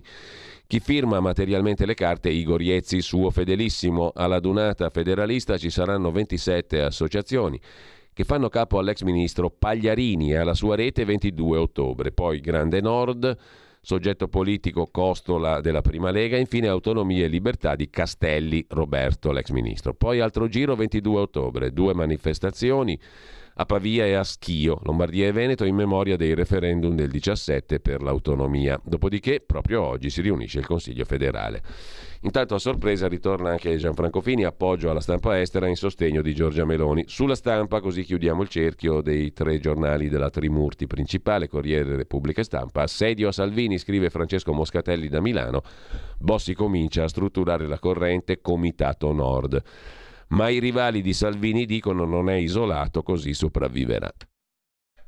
Vediamo come la racconta anche la stampa e poi chiudiamo in parte il capitolo Lega. Ce n'è ancora qualche notizia che riguarda la Sardegna, non belle per il presidente della Sardegna. Comunque grande è la confusione apparente sotto il cielo leghista, scrive la stampa di Torino. Mentre Matteo Salvini è impegnato a massimizzare il peso dei suoi 95 parlamentari all'interno della maggioranza di centrodestra col Consiglio federale di oggi, Dentro e accanto al partito si agita il Fronte del Nord, composto da soggetti diversi che condividono un'analisi impietosa del risultato elettorale e l'appello ad ascoltare i territori. Promesse, slogan, parole chiave sono simili. Gli obiettivi? Assedio alla segreteria Salvini? Chissà. Il Fronte del Nord è affollato, c'è Umberto Bossi che ha lanciato il Comitato Nord con Grimoldi e Ciocca ci sono i governatori Zaia, Fedriga e sempre di più anche Fontana che chiedono di spingere sull'autonomia e nell'ultimo Consiglio federale hanno preteso date certe sulla celebrazione dei congressi provinciali e regionali e sugli aventi diritto al voto. C'è la base della Liga Veneta che condivide le richieste dei governatori e pungo la via Bellerio un giorno sì e l'altro pure. L'autonomia delle regioni è una priorità e eh, ha uguale valore al caro bollette, hanno scritto ieri i consiglieri regionali Micheletto e Vianello. Non possiamo attendere, solo la Lega può portare a compimento questa riforma. Sulla stampa leggiamo il Toto Ministri, la scelta migliore, il segretario Salvini, è lui l'uomo migliore al Ministero per gli affari regionali. Per quanto riguarda il Viminale, la Lega ha validissime alternative. Scrivono i consiglieri regionali veneti Micheletto e Vianello, ben più che un tentativo di mettere Salvini spalle al muro, ma dentro il fronte del nord ci sono anche quelli che abbiamo già nominato prima, Roberto Castelli, l'ex ministro e poi Gianni Fava, Gianluca Pini e compagnia bella. Qui la mappa Fin qui la mappa, scrive la stampa. Cercare di capire dove sfocerà l'agitazione nordista è complicato. I protagonisti non si sbilanciano. Bossi mi ha tirato giù dal letto, racconta Paolo Grimoldi. Mi ha chiesto una mano per organizzare il comitato a livello locale provinciale, in Lombardia ma anche nelle altre regioni. Mi ha ripetuto più di una volta che è molto arrabbiato perché qualcuno dice che dietro questo progetto ci sarebbe qualcun altro Dietro Bossi c'è solo Bossi, ha insistito lui, prima di sfidarmi a braccio di ferro, racconta Grimoldi. Ovviamente ha vinto lui. Anche Angelo Ciocca, che ha fatto tappa a Gemonio, è abbottonato. Ho visto il capo non c'erano né il figlio Renzo né altri. Bossi vuole solo evitare che la Lega si sfasci, guardi al futuro e non al passato. Si tira fuori Marco Reguzzoni, animatore della lista Grande Nord. Io non sono il regista di niente, non ho più la tessera da tanti anni. Una risposta che non convince Gianni Fava, ultimo antagonista di Salvini al congresso del 2017 Vorrei incontrare Bossi ma non me lo permetteranno. Questa operazione segna il ritorno del cerchio magico e non ci mancava, dice Fava. Le circostanze con le quali nasce la cosiddetta corrente bossiana sono sospette. Perché questa fretta e perché ora? Marco Reguzzoni è da sempre abile regista di queste operazioni, dice Gianni Fava, che vorremmo non servissero a portare acqua al mulino dell'agonizzante Lega Salviniana. E i fedelissimi di Salvini, loro, a sentir parlare di fronte del nord, fanno spallucce e liquidano il tutto come nostalgie. Di certo, nella riunione convocata per le 15 oggi a Montecitorio Consiglio federale si parlerà poco di Nord, molto di ministeri. La Lega ha nel cassetto una lista da presentare agli alleati, che comincia col Viminale. Salvini continua a reclamare il Ministero dell'Interno per sé, l'impressione è che terrà il punto, a meno che qualcuno si prenda la briga di dirgli esplicitamente di no. Sarà un ragionamento a voce alta sull'opportunità di chiedere un ministero piuttosto che un altro. Spiega un addetto ai lavori, non negando che sarà interessante capire cosa finirà in quota a nord-est, i fari puntati anche su Giorgetti, il più draghiano dei leghisti, che non rivendica né un posto né altri incarichi. Anche oggi però sarà in prima fila, nonostante il mal di schiena, scrive la stampa di Torino che dedica poi due pagine di analisi introdotta dalla sociologa Chiara Saraceno sullo sprofondo nord. Dal caro bollette ai migranti, imprenditori e dipendenti si sentono più protetti dal nazionalismo di Forratelli d'Italia. Il PD ha perso il voto degli operai, non ha saputo cogliere i cambiamenti del mercato del lavoro.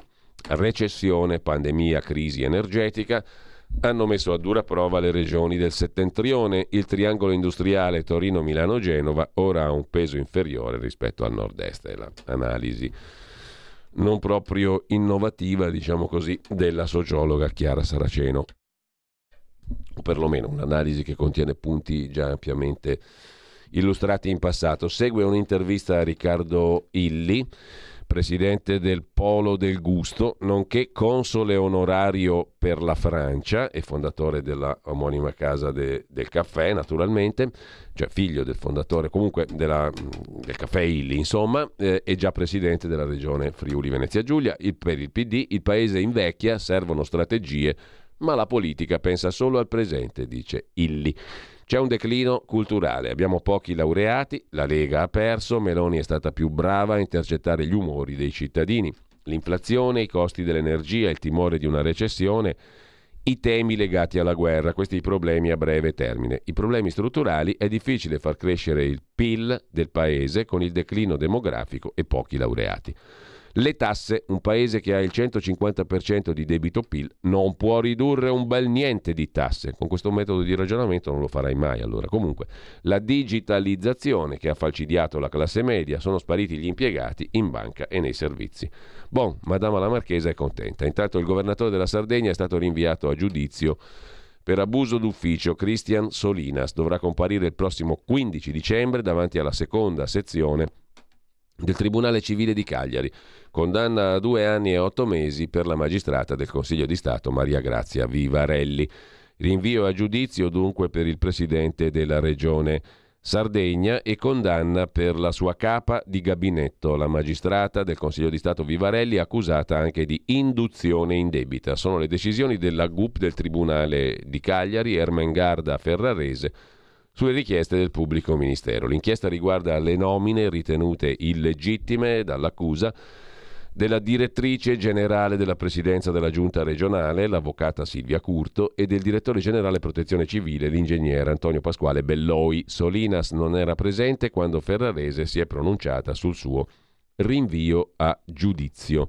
Ci sarà dunque un processo su questa questione. I legali sono usciti dall'aula. Solinas dovrà comparire il prossimo 15 dicembre. Mentre vi segnalo su sussidiario.net di nuovo l'articolo di Antonio Fanna sul presidente della Confindustria Bonomi, sedotto da un ministero e abbandonato. Adesso se la prende con la flat tax. Attacca la Lega che ha detto no al suo nome per un ministero. Vedete che le motivazioni, secondo sussidiario.net, sono molto più basse che non l'alta filosofia e le riflessioni economist- da economista sulla flat tax e sui pensionamenti. Spopola il Toto Ministri ma per qualcuno la campagna elettorale non è finita, si sono detti tanti colleghi in redazione ieri quando hanno letto con incredulità le dichiarazioni del presidente di Confindustria Carlo Bonomi. Strane parole le sue. Bonomi parla agli industriali di Varese e dice che le emergenze sono energia e finanza pubblica. Va salvato il sistema industriale italiano dalla crisi energetica, migliaia di aziende sono a rischio e centinaia di migliaia di posti di lavoro e qui ci sarebbe da eccepire perché le aziende, molte, hanno già chiuso. Ma quel che lascia spiazzati è la bocciatura tutta politica. Niente immaginifiche flat tax e misure di prepensionamento, dice Bonomi, non possiamo permettercelo. Un chiaro siluro alla Lega, scrive sussidiario.net, non ci sono dubbi, perché Salvini ha sbandierato la flat tax e lo stop alla Fornero per tutta la campagna elettorale. Il leader della Lega, a onor del vero, è stato anche l'unico, con la CISL, a chiedere lo scostamento di bilancio per far fronte alla crisi energetica che sta mettendo in ginocchio famiglie e imprese. Scostamento che a distanza di tre mesi si comincia a intravedere da più parti. Insomma, Salvini non aveva detto una fesseria. Però i conti non tornano perché le urne si sono chiuse e alle dichiarazioni di Bonomi applaudono dal PD. Il fatto è che perfino nel centrodestra respingono al mittente le sue dichiarazioni. Fazzolari, Fratelli d'Italia, uomo fidatissimo di Meloni, dice che la flat tax è prevista. Insomma, davvero strano una ricerca su Google e si trovano i puntini da unire. E ora Bonomi prova il salto verso un ministero, scriveva il sussidiario il 26 luglio. Vuoi vedere che siccome la Lega ha detto no a Bonomi ministro, questo adesso attacca la Lega? Sul tema dell'autonomia delle regioni, un altro articolo sul sussidiario è degno di essere menzionato. Da destra a sinistra, scrive Paolo Costa, da nord a sud, stavolta l'autonomia regionale si può fare Ecco perché la partita dell'autonomia non è chiusa, perché a chiederla non è solo la Lega, ma tutte le regioni ordinarie. Se ne parla, si approvano atti da vent'anni senza essere mai giunti a un punto fermo. L'autonomia delle regioni non ha futuro? No, stavolta l'argomento può essere ripreso, nonostante la flessione del voto leghista. Salvini ha definito l'autonomia il primo provvedimento del nuovo Consiglio dei Ministri. Ma siamo di fronte a un progetto di parte? Assolutamente no. Sono diverse anche a sinistra le voci favorevoli al regionalismo e il sussidiario parte dal governatore della Campania, Vincenzo De Luca, che si è sempre dichiarato per l'autonomia, non quella che ha in mente Salvini, ha detto De Luca, che vuol togliere soldi al sud. Però, insomma, la sottolineatura è dovuta in vista del voto, ma il concetto è che molte regioni sono per l'autonomia oltre a Veneto, Lombardia ed Emilia-Romagna, a innescare la procedura sono state anche Campania, Liguria, Lazio, Marche, Piemonte, Toscana, Umbria. Puglia, Calabria e Basilicata hanno approvato atti di indirizzo a favore dell'autonomia, scrive il sussidiario.net e non si tratta solo di soldi. Il meccanismo infatti prevede che vengano attribuite competenze e funzioni e quindi una materia trattata dallo Stato venga in quota parte assegnata alla Regione, purché questa abbia siglato un'intesa col governo da approvare poi in Parlamento. Così sul sussidiario. Intanto torniamo a, a Dagospia per Radio Quirinale.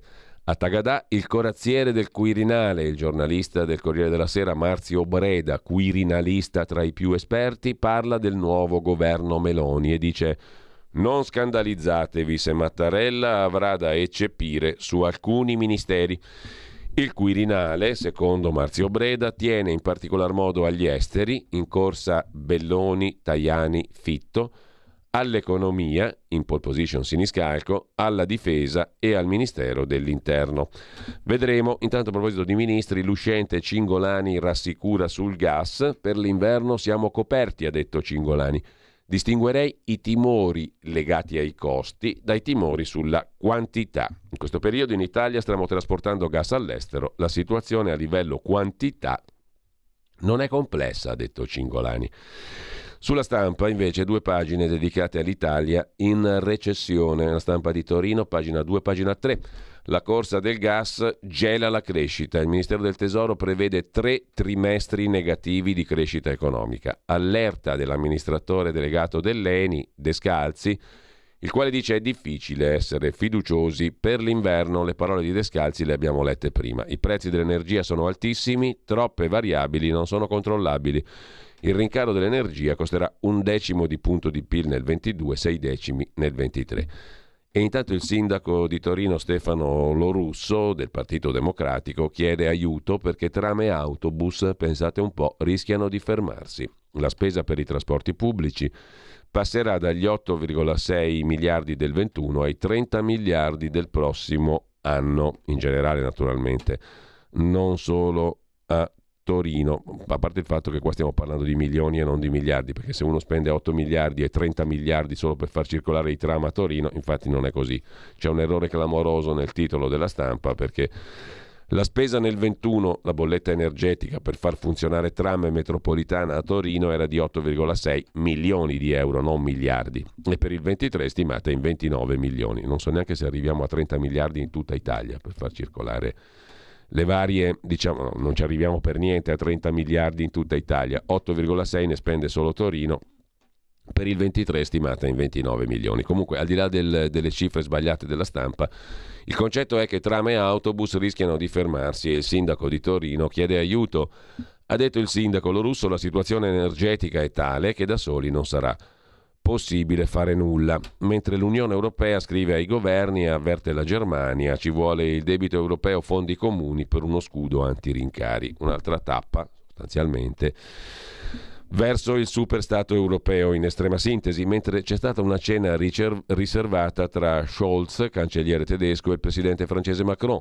Prove di intesa dopo lo strappo tedesco e comunicato congiunto. Stiamo combinando gli sforzi sui prezzi, scrive la stampa di Torino.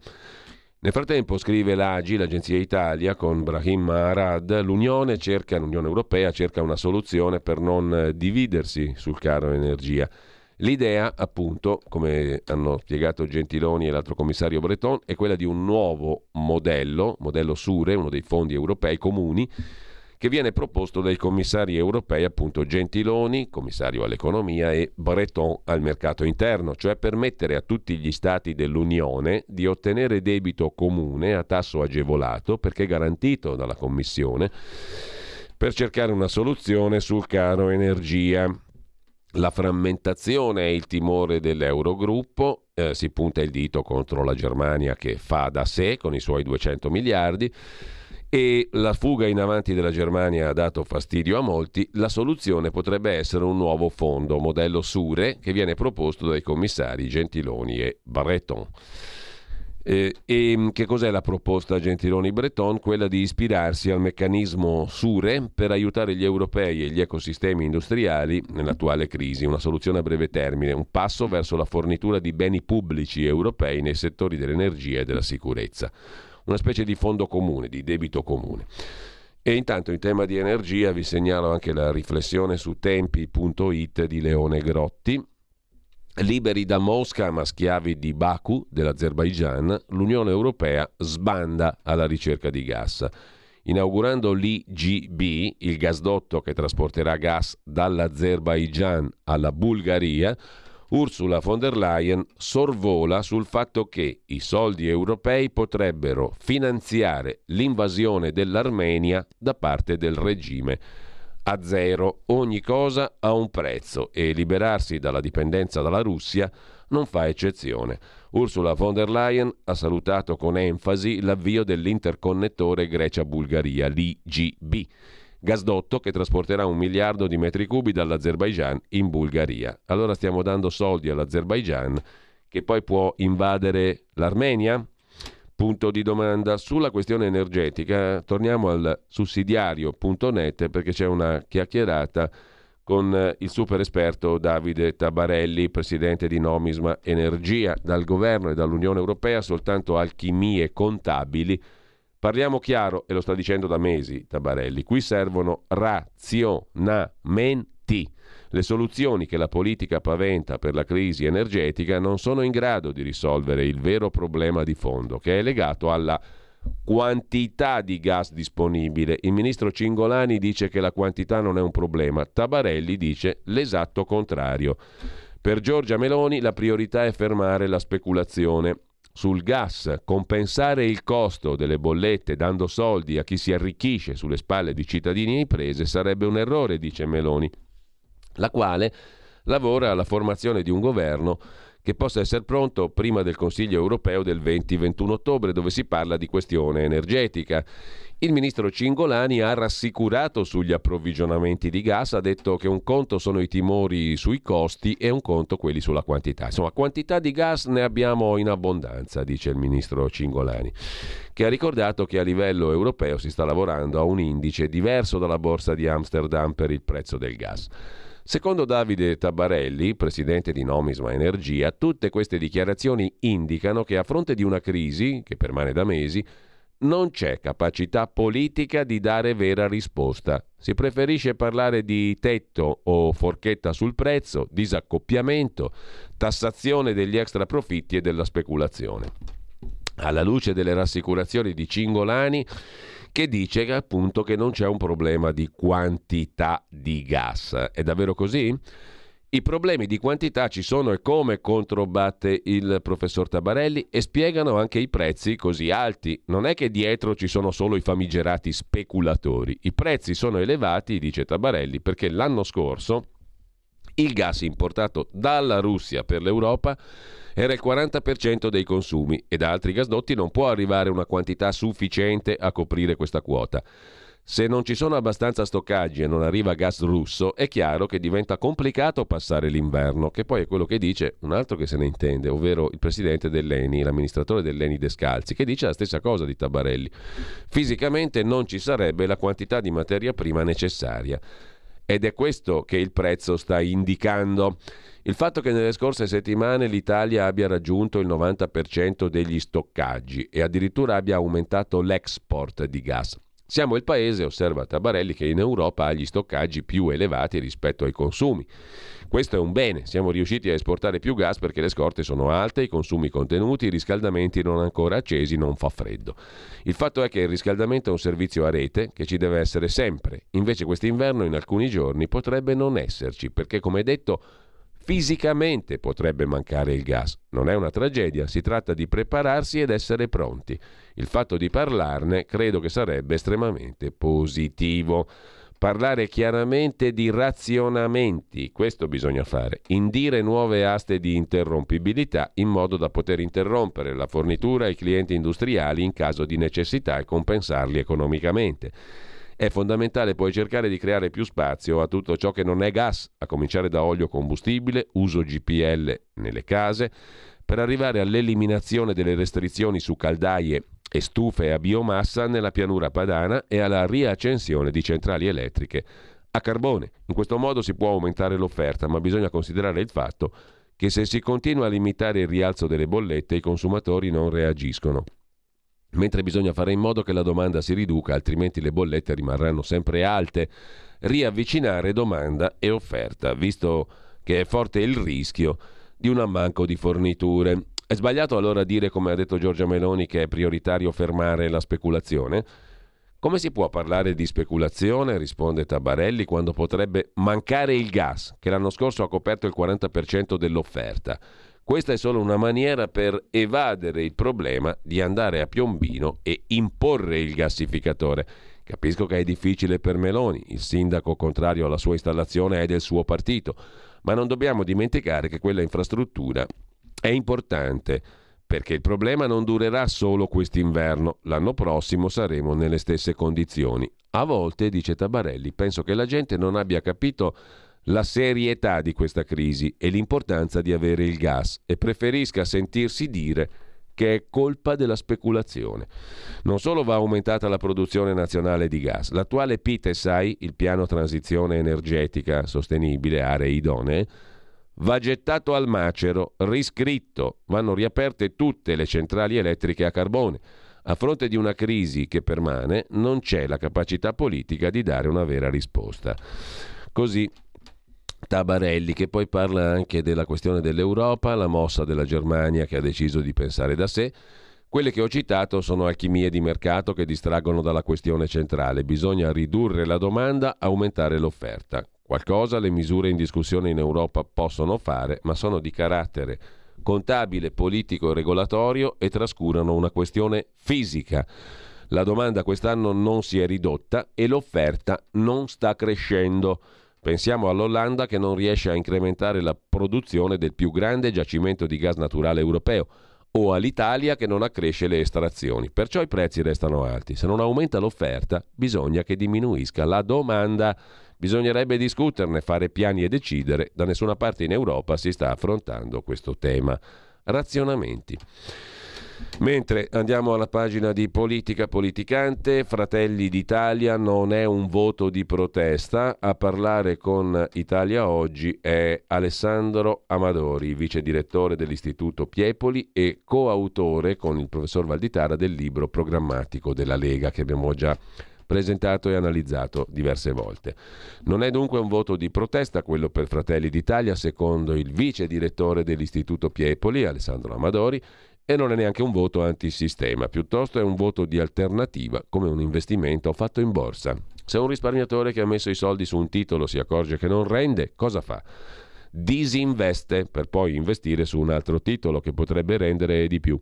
Il voto a Fratelli d'Italia è più all'insegna del ROI, Return on Investment, cioè della ricerca di un rendimento sull'investimento, cosa ben diversa dal meccanismo che ha portato la Lega al 34% alle europee del 19 o i 5 Stelle al 33% del 18. Lega e Forza Italia hanno dimezzato i voti perché hanno pagato il fatto di essere stati nel governo Draghi. Forza Italia paga la parabola personale di Berlusconi. La Lega è stata troppo ondivaga, secondo Amadori. Il PD ha perso, i 5 Stelle hanno vinto, è solo un'illusione ottica. Il PD ha mantenuto il suo zoccolo duro. I 5 Stelle hanno attuato una parziale rimonta perché oggi è al 15-16% il movimento, ma partiva dal 33%, quindi si è ridimensionato notevolmente. A proposito di Fratelli d'Italia, c'è da citare anche la preghiera di Camillo Langone sul foglio di oggi, a pagina 2. Io non sono così patriota, non ho nemmeno votato Fratelli d'Italia, però Vedere Giorgia Meloni guidare una Mini Cooper mi ha dato fastidio, ma come? Io se capeggiassi un partito patriottico o soltanto militassi in un partito patriottico, sarei attento a guidare italiano e qui sarà contento il fluido John Elkan, forse. Beh, insomma, l'ho detta grossa. Guidare italiano con John Elkan è una, grossa, è una parola grossa. Comunque, io che, che non sono così patriota, scrive Camillo Langone, Guido una Fiat, mentre Giorgia Meloni si comporta come una qualsiasi giovane signora benestante e esterofila, che poi a me l'Inghilterra piace, subisco da sempre il fascino delle macchine inglesi. Eppure una 500X prodotta a Melfi non mi sembra meno bella di una Mini Cooper prodotta a Oxford. Subisco anche il fascino delle scarpe inglesi, ma l'altro giorno, proprio perché ho visto Giorgia Meloni guidare una Mini, ho comprato un paio di stivaletti Frau prodotti a Verona. Qualcuno ogni tanto è il patriota, deve farlo per intero, scrive Camillo Langone sul foglio. Torniamo a Italia Oggi, qui c'è il pezzo di Domenico Cacopardo di analisi del quadro politico, in particolare il PD, Letta nelle mani dei fratoianni, ha dissanguato il PD per farli eleggere e adesso l'estrema sinistra si allea con Conte. L'intesa del PD con i 5 Stelle sarebbe l'abbraccio della morte, prevede Domenico Cacopardo su Italia Oggi. I piddini di stampo lettiano non capiscono che un'intesa con i 5 Stelle rappresenterebbe la definitiva liquidazione di ciò che il PD doveva essere e che fu per il breve periodo renziano, cioè un partito riformista. Se non si renderanno conto che l'apparato economico dell'ex PC non potrà continuare a essere tributario di una nomenclatura perdente e ininfluente, questi dirigenti del PD dovranno attendersi l'affondamento e l'oblio. A complemento c'è anche un pezzo di Marco Antonellis sulla questione di chi farà il ministro dell'economia. Il generone romano e i gran commi vorrebbero Domenico Siniscalco al Ministero dell'Economia. Si tratterebbe di un ritorno, quello di Domenico Siniscalco, che già l'aveva fatto il Ministro dell'Economia. Sul Toto Ministri anche il Fatto Quotidiano, pagina 3. Il Ministro Franco, Economia uscente, ha detto no. Panetta resta il solo, Giorgetti ripescato, il caso di quanti tecnici andranno al Ministero. Garanzie, nessuna deriva, lo ha detto Gianfranco Fini alla stampa estera. Poi c'è un'intervista sulla stampa al 95enne Rino Formica, barese, quattro volte ministro negli anni 80, dirigente del Partito Socialista Craxiano, celebre per le sue definizioni fulminanti, famosa da tutti ricordata, citata a sproposito, la politica è sangue e merda. Comunque, Formica oggi dice che Meloni e Conte sono dei peronisti. Questa sinistra sconfitta non è né carne né pesce. La nuova maggioranza è instabile. Draghi sarà il lord protettore di Giorgia Meloni al Consiglio europeo e Mattarella potrebbe ostacolare il ritorno di Matteo Salvini al Viminale, dice. Formica, con il 25 settembre è finita la stagione dell'ulivo, nato da cattolici ed ex comunisti. Quella del centrodestra non è una bella vittoria, è piena di contraddizioni. Torniamo a tempi, qui c'è da segnalare il pezzo del filosofo Giovanni Maddalena su cosa può fare il governo che verrà per la cultura. Una serie di consigli non richiesti a Giorgia Meloni per non ripetere gli errori del passato e non restare impantanata nello scontro tra potere esecutivo di destra e potere culturale di sinistra sinistra, nuovo governo, vecchi consigli, scrive. Maddalena scriveva qualche commentatore che il problema del nuovo governo non è il ritorno all'autoritarismo, ma l'incapacità di agire, che è stato il difetto anche dei governi Berlusconi. La rivoluzione liberale non è mai iniziata. Questo governo nasce con meno ambizioni, probabilmente all'interno del pilota automatico di Draghi. Tuttavia, qualcosa di nuovo potrebbe succedere. Per esempio, il governo potrebbe fare qualcosa di nuovo muovendosi per la cultura. Cultura è un termine, scrive Maddalena, raramente abbinato alla destra. Ma ci sono molti che al termine cultura non sentono il bisogno di metter mano alla pistola, come diceva Goebbels, ma alla bocca per sbadigliare. Ma ci sono due motivi per cui il nuovo governo dovrebbe occuparsi di cultura. Evitare lo stallo vissuto durante i governi Berlusconi e poi l'idea dell'egemonia sulla cultura è un'intuizione di Gramsci. Gramsci va di moda anche negli Stati Uniti oggi, l'agenda liberal impazza, la maggioranza di questo mondo tende a sinistra e anche se ha pochi finanziamenti rimane molto influente. Così se questo governo non farà nulla per la cultura ci si ritroverà nell'eterna situazione in cui si trovò anche l'era Berlusconi, cioè potere esecutivo contro quello culturale e viceversa, con stallo del paese. Si può fare qualcosa di diverso? Sì. Alcune idee concrete propone Maddalena. Oltre a quella di non sacrificare la spesa per ricerca e per istruzione. Le tre idee. Innanzitutto i giovani. Una buona legge alla francese. Musei, teatri, manifestazioni culturali che godono di contributi statali gratuiti per tutti sotto i 26 anni e tutte le manifestazioni, anche private, con prezzo ridotto per i ragazzi del 50%. Abbiamo un patrimonio culturale troppo grande per non trasmetterlo alle generazioni future. A proposito di patrimonio culturale, prosegue Maddalena, costituire un fondo nazionale per le discipline umanistiche, una fondazione di Stato a cui si possa donare con sgravi speciali e che premi linee di progetto e finanzi le iniziative umanistiche ormai escluse dai fondi europei con pochi soldi perché sono discipline che costano poco e l'Italia può tornare a rivestire un ruolo di primo piano equilibrando le scelte europee. Infine, una legge per l'università, renderla davvero competitiva e meritocratica senza l'ennesima riforma, una legge che impedisca di insegnare dove si è fatto il dottorato, semplice. Non costa nulla, sarebbe la fine di molti arbitri locali e l'inizio di una circolazione della ricerca più efficace. Sono alcune idee, ce ne sono altre, scrive Giovanni Maddalena, l'importante è iniziare. Interessante questo contributo su tempi.it.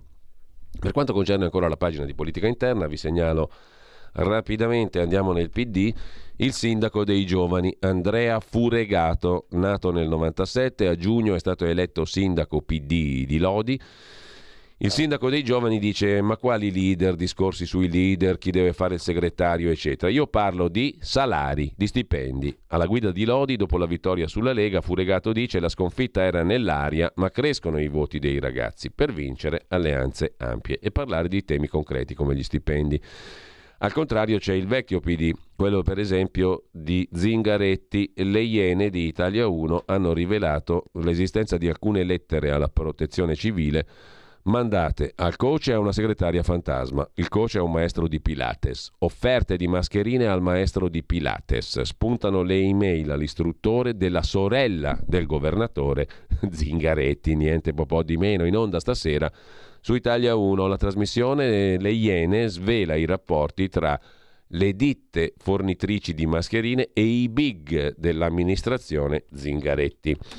Mentre altro tema che si riapre per il prossimo governo su scala europea, forse, ne parla il quotidiano cattolico. A venire Dublino, il trattato di Dublino e il blocco navale. Si riapre l'agenda migranti, scrive avvenire la revisione del regolamento di eh, Dublino. È in addirittura di arrivo, o meglio, è in discussione anche quello in sede europea. Il sistema di asilo dell'Unione Europea ha fallito, ha detto il cancelliere austriaco Nehammer, che ieri ha partecipato a un vertice sull'immigrazione col primo ministro ungherese Orban e il presidente serbo Vucic. Austria, Ungheria e Serbia vogliono contrastare il crescente numero di profughi in arrivo dalla rotta balcanica.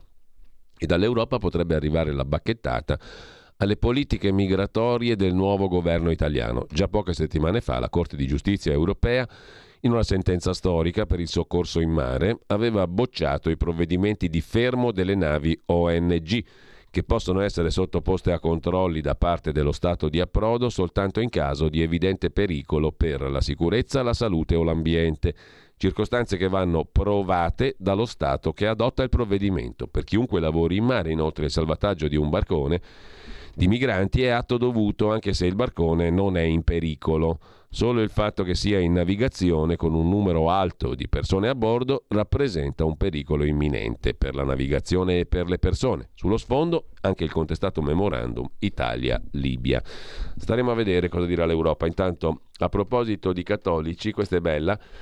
Se ne occupa pagina 20 il quotidiano nazionale, apre l'outlet del Vaticano. La Chiesa punta sul lusso, ma i cardinali sono divisi. La corrispondenza da Città del Vaticano, l'immagine forse non corrisponde a quella di una chiesa povera per i poveri, caldeggiata da Papa Francesco, proprio oggi è San Francesco, ma non si sono avute molte esitazioni.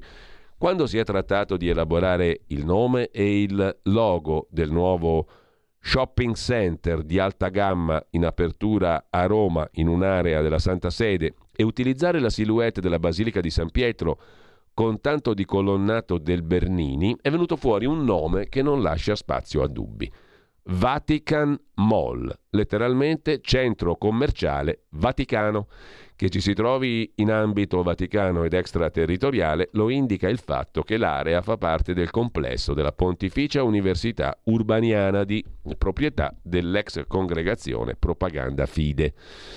Tra chi ha avallato il progetto ci sarebbe il gran cancelliere dell'Urbaniana, il cardinale filippino Tagle, che è anche presidente di Caritas Internationalis e fino allo scorso giugno prefetto di Propaganda Fide, di Castero che è stato poi assorbito da quello per l'evangelizzazione presieduto niente meno che dal Papa.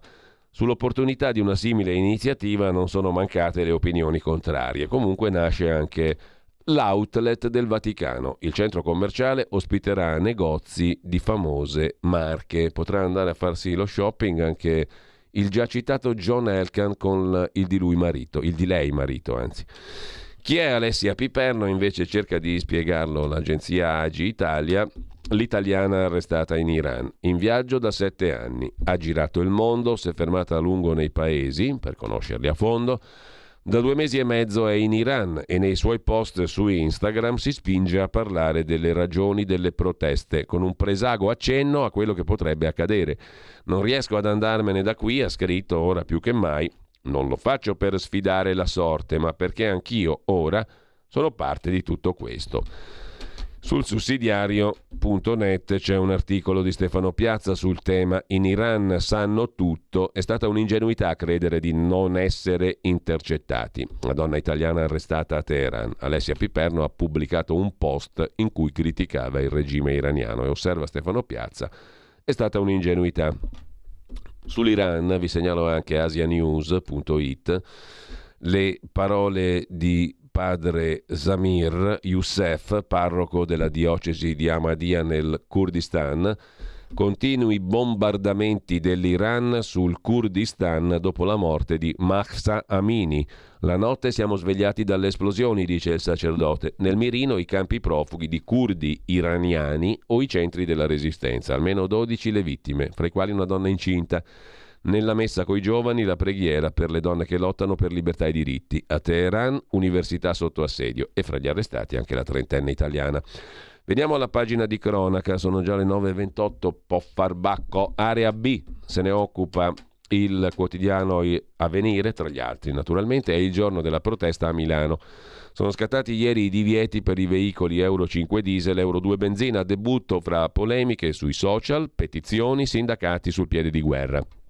Il centrodestra manifesta in consiglio comunale e chiede un incontro col sindaco Sala, che però avverte incontriamoci pure, ma io non cambio idea. C'è una questione invece molto particolare sul quotidiano nazionale Il Giorno in particolare, le frontiere del crimine in Lombardia, il monopolio dell'andrangheta sarebbe a rischio perché cresce il business della silenziosa mafia cinese. Nella relazione della Direzione Investigativa Antimafia al Parlamento, le infiltrazioni dei gruppi cinesi in Brianza, a Brescia e a Bergamo. Sono attivi su immigrazione, prostituzione, estorsioni. Il primo segnale, un'inchiesta della finanza a Mosca. I calabresi devono guardarsi dai cinesi in tema di criminalità mafiosa.